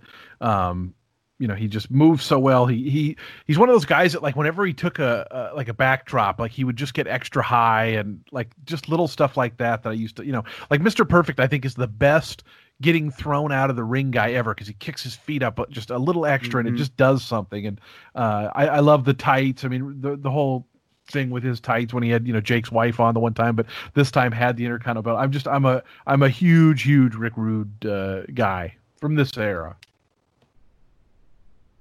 Danny, doesn't it feel like Rude? It's Rude feels to me like one of those guys that like they feel like they were around for longer than they were because we were young and everything was like you know felt like bigger but when you look back at the grand scheme of things he really wasn't wwf for all that long but he made a dent and his best stuff was with the warrior by far Danny's on mute. Oh, sorry about that. there I, you go. No rookie, worries. Rookie mistake here with you know with a couple of pros, but it's okay. Uh, Don't you worry. Um, just just just saying. Uh, yeah, no, Rude always uh, yeah just just brought it and uh, made an impression even on a chubby little uh, you know 11 year old or 10 year old like me, uh, you know, whatever it was at the time I was watching, and uh, you know here here here's this Adonis calling me out. You know, I, I hate you, Rick Rude, but. Uh, but he did his job. he right? did like that. Job. He did it great, but I was absolutely flabbergasted that he could ever beat the Ultimate Warrior. Me too. I mean, by the way, the, the perfect interference of Bobby Heenan to pull it off. Well, that final move, like Rude about took a neck breaker on that. Yeah. Because uh, it's kind of a tough spot to do, right? You have to get up into the the suplex, but then fall like Rude ends up landing like straight on his head. On his head, scary. like a D, it was almost yeah. like a DDT. Yeah, yeah, like a swinging DDT because he had to go for the cover like immediately while Bobby was holding on the leg. So the finish is really sharp, and I mean the one thing about like th- that when you hear people they talk about the Warrior as a worker, and again, I mean Jason, like we're looking at the matches and the shows that we've talked about, like Every SummerSlam '92, he's doing good stuff. He's got a damn good match here again, yeah. and I mean, we got Rude with the belt airbrushed on the front of his tights, and then Warrior's face on his butt, which he always had the great uh, tights airbrushed. Warrior with the sprint to the ring, and Warrior is just tossing him around early, and Jesse's Jesse's worried because he's picked Rude and he's worried, and uh, then we get a poke in the eye from Rude, and a drop kick off the top rope, which was awesome. Like really, really good to see from Rude how athletic he was. Um, then then it started to really go back and forth, and the crowd chanting "Weasel" as um, they talk about how Bobby the Brain needs to get his gold. He wants to get a, a belt into the Heenan family, and and then Jesse, like this is something that you always point out too, Jason. You know when Marella's in there, that Jesse's gonna oh, rip yeah. on him every time. He got him. He got, he got him earlier in the night. I actually made a note about it somewhere, but I I, forgot what it was. But uh, yeah, he I, I always get a kick out of that now because you you know you obviously know it's Gorilla son and you don't know that. It was the it was the Rockers Big Guys one. Uh, Jesse get, call, calls him and he goes that idiot Marella.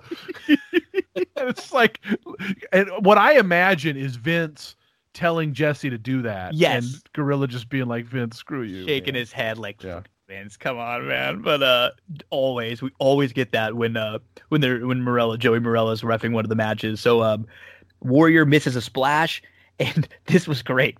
Gorilla says he hits too he hit too many ropes and got confused. And Jesse says it doesn't take much to confuse the warrior. And then uh, um, Rude nails a pile driver. He has the advantage, and Warrior's noticeably you know war- getting slower now, getting worn down. Not like bad in the match, but you could tell that it's taken him out. You know, Rude's been working on him for a while. It's taken its toll. Um, and Warrior goes for a suplex. He goes to suplex Rude from the outside of the ring. He's on the ring apron over the ropes inside. And while he does that, Bobby grabs his ankles, the Warrior's ankles, and it causes Warrior to fall and Rude to fall on top of him for the one, two, three. I mean, we talked about it right at the beginning of the match. It looked good. It looked awesome. It was really smooth. Bobby's like leaning down, bending down, and holding onto the, the feet as hard as he can, like all of his might. And he is pumped afterwards. Um, Bobby with the win. And well, then, and they uh, ma- they make Bobby kind of one of the storylines, right? Like, Yes. throughout the thing, will Bobby get? The, which again, as a Rude fan, kind of annoyed me because it almost felt like he was, was- becoming more like hit the it was Rude more about winning the Bobby than Continental title. Yep. Yeah, yeah, and uh, which you know Bobby obviously deserves a lot of plaudits, but um, I don't know. Yeah, that that that part was a little bit, but I mean, I, I think that's why you know that's why they do that. The finished it how they did was because Bobby was supposed to be kind of the big thing, and maybe it was just a payoff for years and years of uh, of not winning them. this i mean danny we said it like we will look back i feel like i should be seeing more bad warrior matches i haven't like in the big moments he i haven't really seen a whole lot of them he was good with rude No, I'm I'm a I'm a staunch warrior defender. Uh, not every guy is going to go out there and have uh, you know what uh, modern fans are going to consider a four or five star match every time. Uh, but y- you wrestle to uh, what the occasion is or what what the story is you're trying to tell, and uh, you know on the big nights, warrior. Yeah, he, he had some great dance partners, but uh, but he, he delivered, and he You know pulled what? his weight yes out there on uh, Superstars or uh, Saturday night's main event, he, he doesn't have to do more than a three minute squash. That's what got him over. I I mean, Warrior continues to impress me on these rewatches um, each and every time. Another big match and a big moment where he really stepped up here. And, um, you know, this is 1989. The next year is going to be the biggest moment of his career and a really, really good match again with Hulk Hogan in the main event. So, uh, great job by Warrior. Great job by Rude and Bobby uh, with uh, with everything involved in this match here. And Um, what a uh, what a different place the Warriors in from WrestleMania four to five. Same location, but like the makeup's better. The outfits are better. His you know look, his yeah. his pop is better. Everything is better. Like His he's match such a far cry from better. where he was. Yeah, from It's a just a great year point. before. Yeah. seeing people develop is another one of my favorite things that I've been kind of being able to see in these in these few. Like you see someone like the Warrior, and that Jason, the, the what you just mentioned, it's almost as big as like when you look at the Rock from like '96 to '97. In, one of those, you kind of see him go from, or it's, I think it's '97 to '98, where you see him go from, you know, Rocky Maivia, good guy, in the IC title against the Sultan, and then '98, he's like talking trash to Gennifer Flowers, you know, like Well, I mean, Stone Cold too, right? I mean, when he was just stunning Steve, like I mean, he was he was no different than anybody, and and then he was a world superstar. seeing the, the greats and how much they can do in just one year to the next or one you know a, a little bit of a time period and uh um yeah i'm really really impressed again with the warrior. Um we get to bad news brown versus hacksaw jim duggan and you know, i liked both of these guys. I love duggan. He has a great place. Babyface guy really really cool. I just felt like a bad match mismatch like well, you it's said the, it's the cla- it's the classic. Okay, we got to get something. We got to cool the crowd down a little bit from the big inner IC to the title. I mean, it's it's the, uh, you know, it's the uh, Bumblebees versus uh, Nikolai and Sheik Yep. at WrestleMania. Yep, 3, you know, it's you're just- right you're it's right that in between, get us to the finals thing. We got to set up, the, you know, the crowd a little bit.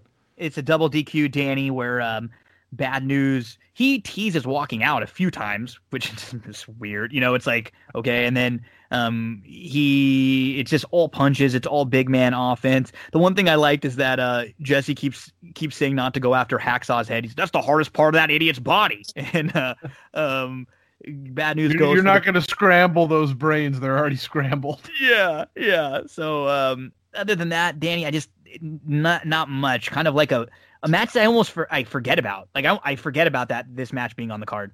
No, may, maybe uh, you know these guys at another time on another show could have put on something different, but uh, Yep. this was this was a cool down match. Hey, Gino, can I mention something about the Rude match real quick? Please do. Afterwards, they play the Warriors' music. Oh Like- yeah, because it's because he kind of gets he the upper hand on, on Bobby. Bobby. or whatever. That's what Yeah, happens, But like, yeah. it seems so bonkers to play the guy who just lost his title's music. You're like, I know they do that sometimes, you know, after a DQ or whatever. But but not a straight literally- loss. yeah, Yeah. like it, I, I just found that really weird. And, And so Rude has such great music too. I mean, I'm glad you mentioned that too because now what ended up happening after that was Bobby all throughout the night they had been talking about how busy Bobby was going to be. That was kind of the running theme on this show is that he was going to be, you know, out of the ring a lot and he was actually going to have to wrestle in a match against the Red Rooster. So in this match at the end, he gets slammed, Warrior beats him up, so Bobby is obviously going to be selling that injury when we see him in just a minute, which is next. We get the Red Rooster with a quick promo um and um we get the Rooster versus Bobby, and eh, the Brooklyn Brawler is following Bobby to the ring, so he's like in, in Bobby's corner. I love that Bobby is wearing the Andre singlet, the one yeah. strap. That's always what I remember about him. And you know, say what you want about Bobby. This match literally went 30 seconds, 31 seconds. Um, eh, Well, Bobby. Bobby Go ahead, should have shown more offense if he didn't uh, you know, get the uh, tar beat out of him by the Ultimate Warrior five minutes before. Exactly, it made Bobby sense. was ready for this. it made sense. And I think for whatever reason, if the show was running long, they wanted to be quick, or even if this was just a plan all along, just like, okay, hey, let's get Bobby. He gets beat up after. We can get this match in and out. You get the Rooster to get a squash. But this just does very little. Um, it's you know, it's just to get the one up on Bobby. But Bobby had Bobby could care less. He had his big moment right before this. He is the the manager of the IC champ, Rick Ravishing Rick Rude. So um, the the Rooster gets the quick win, and then afterwards, the Brawler, Brooklyn Brawler, ends up beating him up. I don't know if this is true. I don't know if either one of you guys have ever heard this story um, either. But I used to watch those, um, and they have them on the WWE Network. They're some of my favorite things. The Legends of Wrestling roundtables, yeah, Where- yeah, yeah. they would get like Foley and Jim Ross and like Michael Hayes and Jerry Lawler, you know, or you know, four old school guys, and they would have one topic and they'd all talk about it. It'd either be Yep, like a great. show or like a one Top wrestler. Canadians. Yeah, yeah, factions or something Yeah. like that, right? And it was, it was a ton of fun. And Mick Foley tells a story, and I don't know if it's true or not, but I just I just always stuck with me. He said when Terry Taylor came in, he came in with Mr. Perfect. And on the same day, they decided who Mr. Perfect, they, they basically like had Mr. Perfect and the Red Rooster. And and they mi- almost gave Mr. Perfect to Terry Taylor. Could you imagine like the difference between getting those two gimmicks? And who knows if he would have been the Mr. Perfect because Curt Hennig's awesome.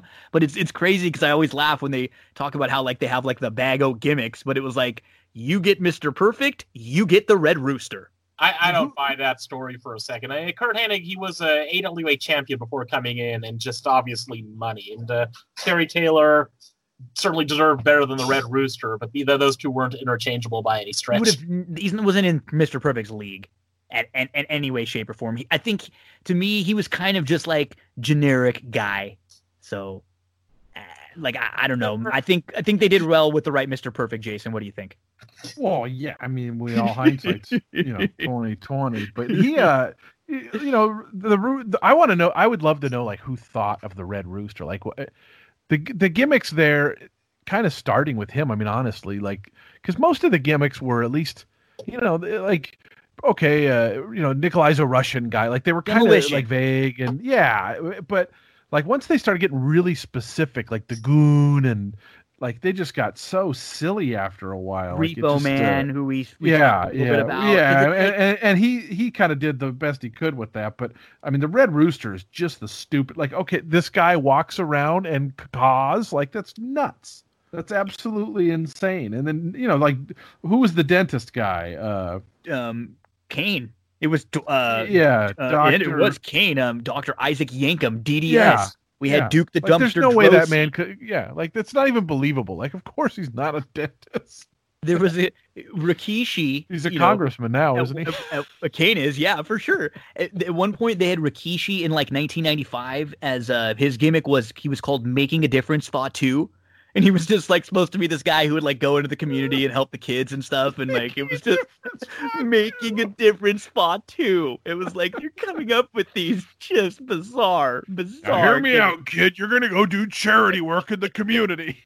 and he would like come to the ring and kind of like rap a little bit and clap to the crowd. You know, it was just oh, Oh, my gosh, I would just laugh at some of these new gimmicks that they would uh that they would roll out. We had Jean Pierre John uh um Pierre Lafitte as the pirate. He was one of the Quebecers who got turned into uh the pirate. Uh Jean Pierre Lafitte also actually had a good match with Bret. But um yeah, this is definitely kind of the start of of the gimmicks here as we get set for the main event. And yeah, this was a match that was built up for you know a year and a half. We get all the we get a lot of the the backstory. We get a lot of the build throughout the show, and uh, I mean. The match is awesome. Macho, a couple things before we get started. Um, this is Macho Man versus Hulk Hogan. And remember, Macho Man won the title a year back. So, in this era of wrestling, for Hulk Hogan to have not been the champion for a damn year is crazy. But Is he was part of everything. no, no, yeah, you're right. You're right. You're absolutely right. And he's in the Mega Powers, everything. And that's kind of what was good about this feud. It was like so natural. You could tell that Hogan, even when he didn't want to, or even when you think he didn't want to, he's always kind of stealing Macho's spotlight. He'd always be there. It was never like they, they didn't wear Macho's clothes. They wore Hogan's clothes, right? You know, when they were when they would uh, dress up together or when they would tag team together. So this um I love this feud. I love everything about it. And I I honestly think this match doesn't get talked about as as well as it should.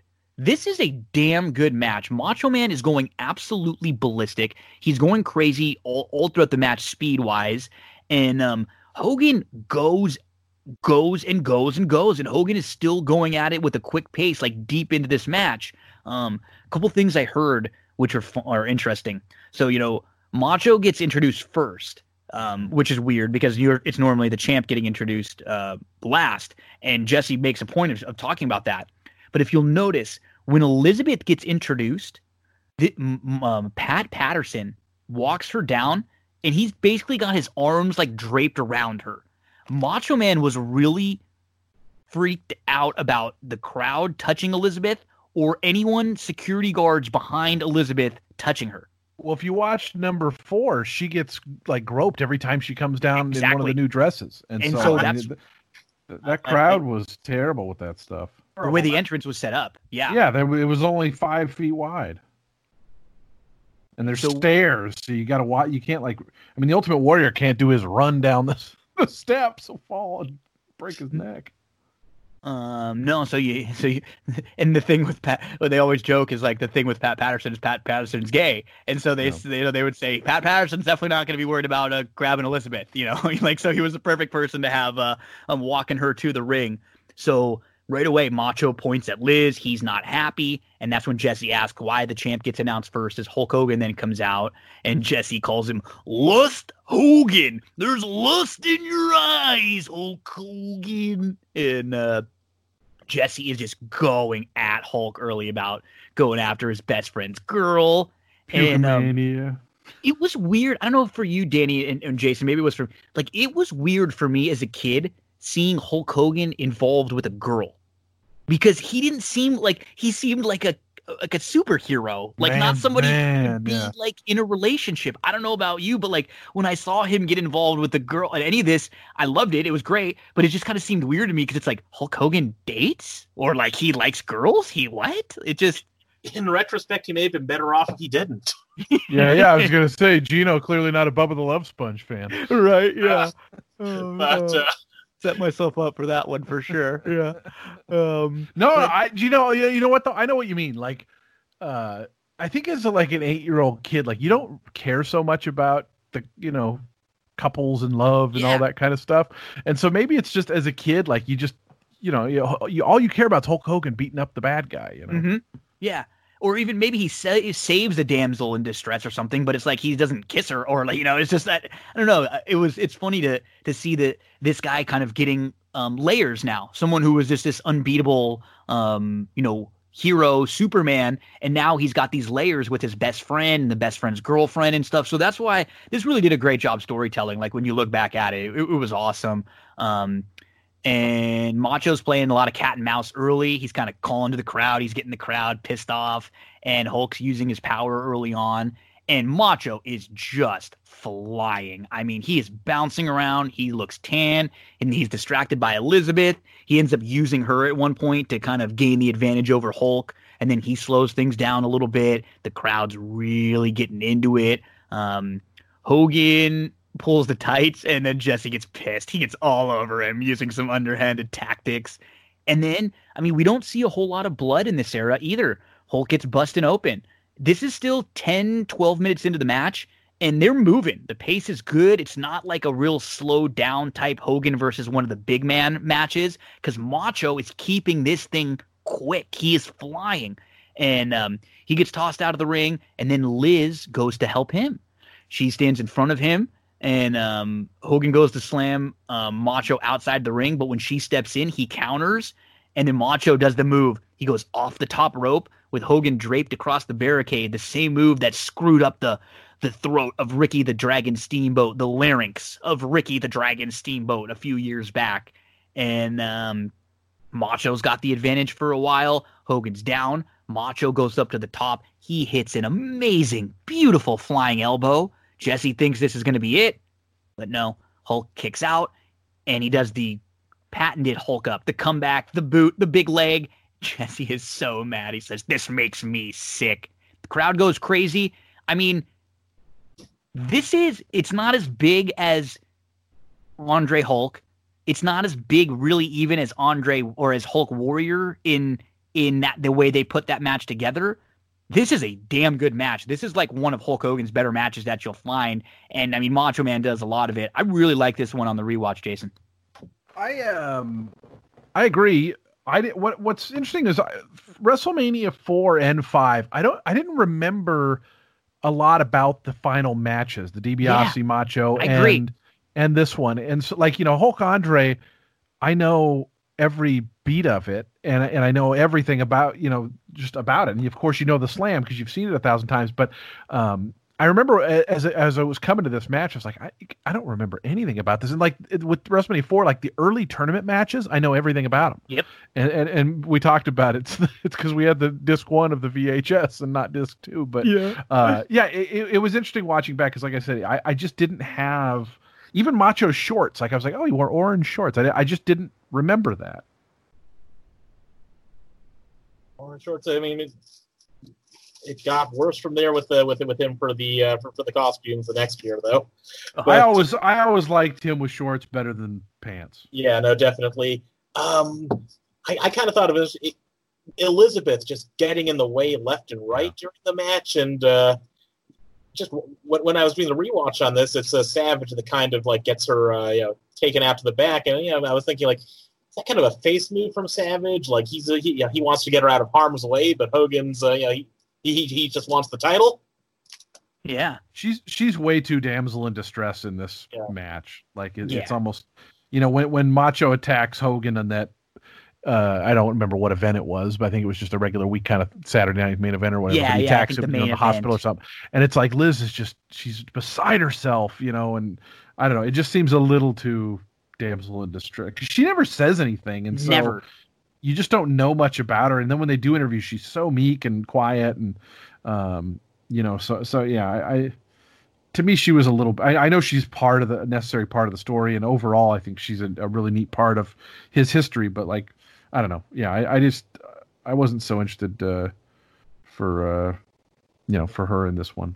Yeah, she's part of the story, um, and not you know not always adding like a positive to it. We we forget she was just the first girl. We didn't see girl a whole lot and no one really like her um at this in this time period. But when you look back at her a lot of things too. Yeah she she doesn't really have much personality ever you know we don't really never know a, a whole hell of a lot about her um but uh i think yeah jason what's funny like everything you said about not remembering the like a couple the the matches on this show, I felt the same way. And I, I know I watched this show at least a few, you know, I would rent it back and I'd watch it a few different times, but I guess you know, in comparison, it just wasn't as much as some of the other ones. And I don't, I didn't remember a whole lot about this this main event match, but damn, you get Hulk Hogan, you know, in a pretty good match, and, and he goes just under 18 minutes. Like another guy who gets talked about as not the greatest worker, but I mean, you look at Hulk, you look at Warrior in this time period for like a three or four year stretch, they were pretty damn good every time they needed to be. Yeah. This is yeah. kind of match, kind kind of kind of blood feud. This, this this feels like it could have been in a steel cage, or maybe the kind of Attitude Era brawl ten years later could have uh, could, could have done something even even more special with this. Like yeah, because great, great match as it was, but uh, it, it, was such a personal level feud. It, it, could have gone on longer, had a had a bigger blow off, uh, and it just felt like a premature uh, singles end to it. Hundred percent, because Macho, unfortunately, he falls off pretty bad after this match for a while. You know, like he's not like in the main event, and there's just not like that's when they end up having to go to, you know, they go to Zeus, and then they kind of bring in Slaughter and the Undertaker is kind of another one, and that's when Flair comes in, and then Savage gets reinstated. But Savage is it struggles for like a little while after this, and I think he would have been much better. They they didn't do it a whole lot, but this could have been maybe a match, and, and I hate even saying it, but if there was like a DQ where, you know, Hogan wins, Savage keeps the belt, and then and they have a SummerSlam, like you said, a cage match blow off. That probably would have been better in the long run. I just don't like. I hate the idea of your WrestleMania main event ending in that kind of a, a DQ. Yeah. So I don't even like yeah. saying it or like thinking it out loud. But just maybe for these two guys continuing on because I love these two. They had great chemistry, but I don't think we were ever going to get the pinfall that we wanted for Savage over Hulk because it just never happened, uh, even all those years later. So, uh, you know, again, I think what what we said at the beginning of the show, there's there's plenty of good on this show a lot of fun, but there's just also a lot of bad and a lot yeah. of things that didn't feel like they needed to be on a WrestleMania show. So, kind of big picture thoughts after we've gone through everything. Jason, what are some of the things you remember or stand out, or you know, overall thoughts here? Yeah, just I, I think the length of the show is certainly one. I mean, those those bad spots. I no offense, Danny, the the the Morton Downey and the uh and those kind of stuff. Like to me, they always kind of taint the show a little bit. And to me, the rude Warrior one is is probably the most memorable one for yeah. me. I mean, obviously Macho and Hogan is, but um, yeah, I, I, I mean, a down mania for me overall. Danny, uh, you know, when I suggested this show uh, last time, I, I, did it thinking the Mega Powers explode. I did it thinking Ultimate Warrior, but uh, there was a lot I'd forgotten about this show, and the you know, the first thing I'd forgotten was just how long from start to finish this really was. And, and it uh, felt it felt the long that long when you it, watch it. It did, yeah. It it it, it absolutely did. Uh, but yeah, the, the the the Hogan Savage, the Warrior uh, Rude, and then uh, you know once again my contrary view, the uh, Piper's Pit segment. Uh, those are the things I've always remembered fondly on this. Uh, watching this back, um, yeah, the, the, Mr. Perfect Blue Blazer that was a that was a good bright spot, but uh, nothing else that really felt uh, must rewatch again. Yeah, that's that's a good point. So, um, kind of I think mixed mixed signals here. You know, like down the middle for me too. Also, just some things that I like, some things that I actually was was looking at on paper thinking it wouldn't have been as good and they actually uh, impressed me a little bit more and then uh, you know three or four things that just did not need to be on this show. So that is wrestlemania 5 we uh, have now gone through wrestlemanias 3 through 10 we also hit on wrestlemanias 13 and 14. Basically, try to skip the ones that I really don't like. We we didn't hit one or two because they're they're sort of hard hard on the rewatch sometimes, and then uh, 11 and 12 aren't def- aren't definitely the greatest. But um, Jason, I'll put if you don't have one in the back of your head that you that you love right now, if you do in the next minute or so, let me know. I'll, I'll be not, honest, Gino. This we've kind of my gamut is three is, to is 10. early is and, early. So uh, and, and and I I really I I couldn't tell you anything that happened post Austin Bret just because I know about that one. But like all through the 20s, other than going to WrestleMania 19, uh, I, I just I really checked out. so you you think about it for the next few days. If there's something that jumps up to you, let me know. We'll link up again in a few weeks. We can figure something out. If not, hey, we'll uh we we'll should do some... like the first uh the first Monday Night Raw. Yeah, yeah. Any any I mean honestly we could Raw, like something said, like that would something like that would be kind of fun. Yeah, we could do a Raw like any of those uh any of those any shows at all. I, I, don't mind. The Raws would even be would be shorter and they'd be a lot of fun. We can watch a lot of this stuff back on the network. So do a little uh do a little like YouTube dive or something, Jason, in the next few days. See see if something jumps out to you that you love. Shoot me a message, and then uh, we'll link up with uh, with Danny K again in a few weeks, and we'll uh, we'll have some fun talking some old wrestling um, and, uh, and, and getting back into our childhood because I always love talking uh, some old wrestling with my buddies. So thank you, Jason. Thank you, Danny. Um, happy birthday again, Mr. Beam, and give the folks your plugs one more time. Where can we find you on social media? Yeah, just Google Jason Beam. I'm all around. Danny K. Yeah, if you don't know where to find me by now, you probably don't care. So uh, check out my uh, good friend Emily Shields' website, uh, simhorseracing.com. I'll plug at her- that. That's cool. A Great proud plug. Beamy sponsor. Great, great plug. I like that. Cool.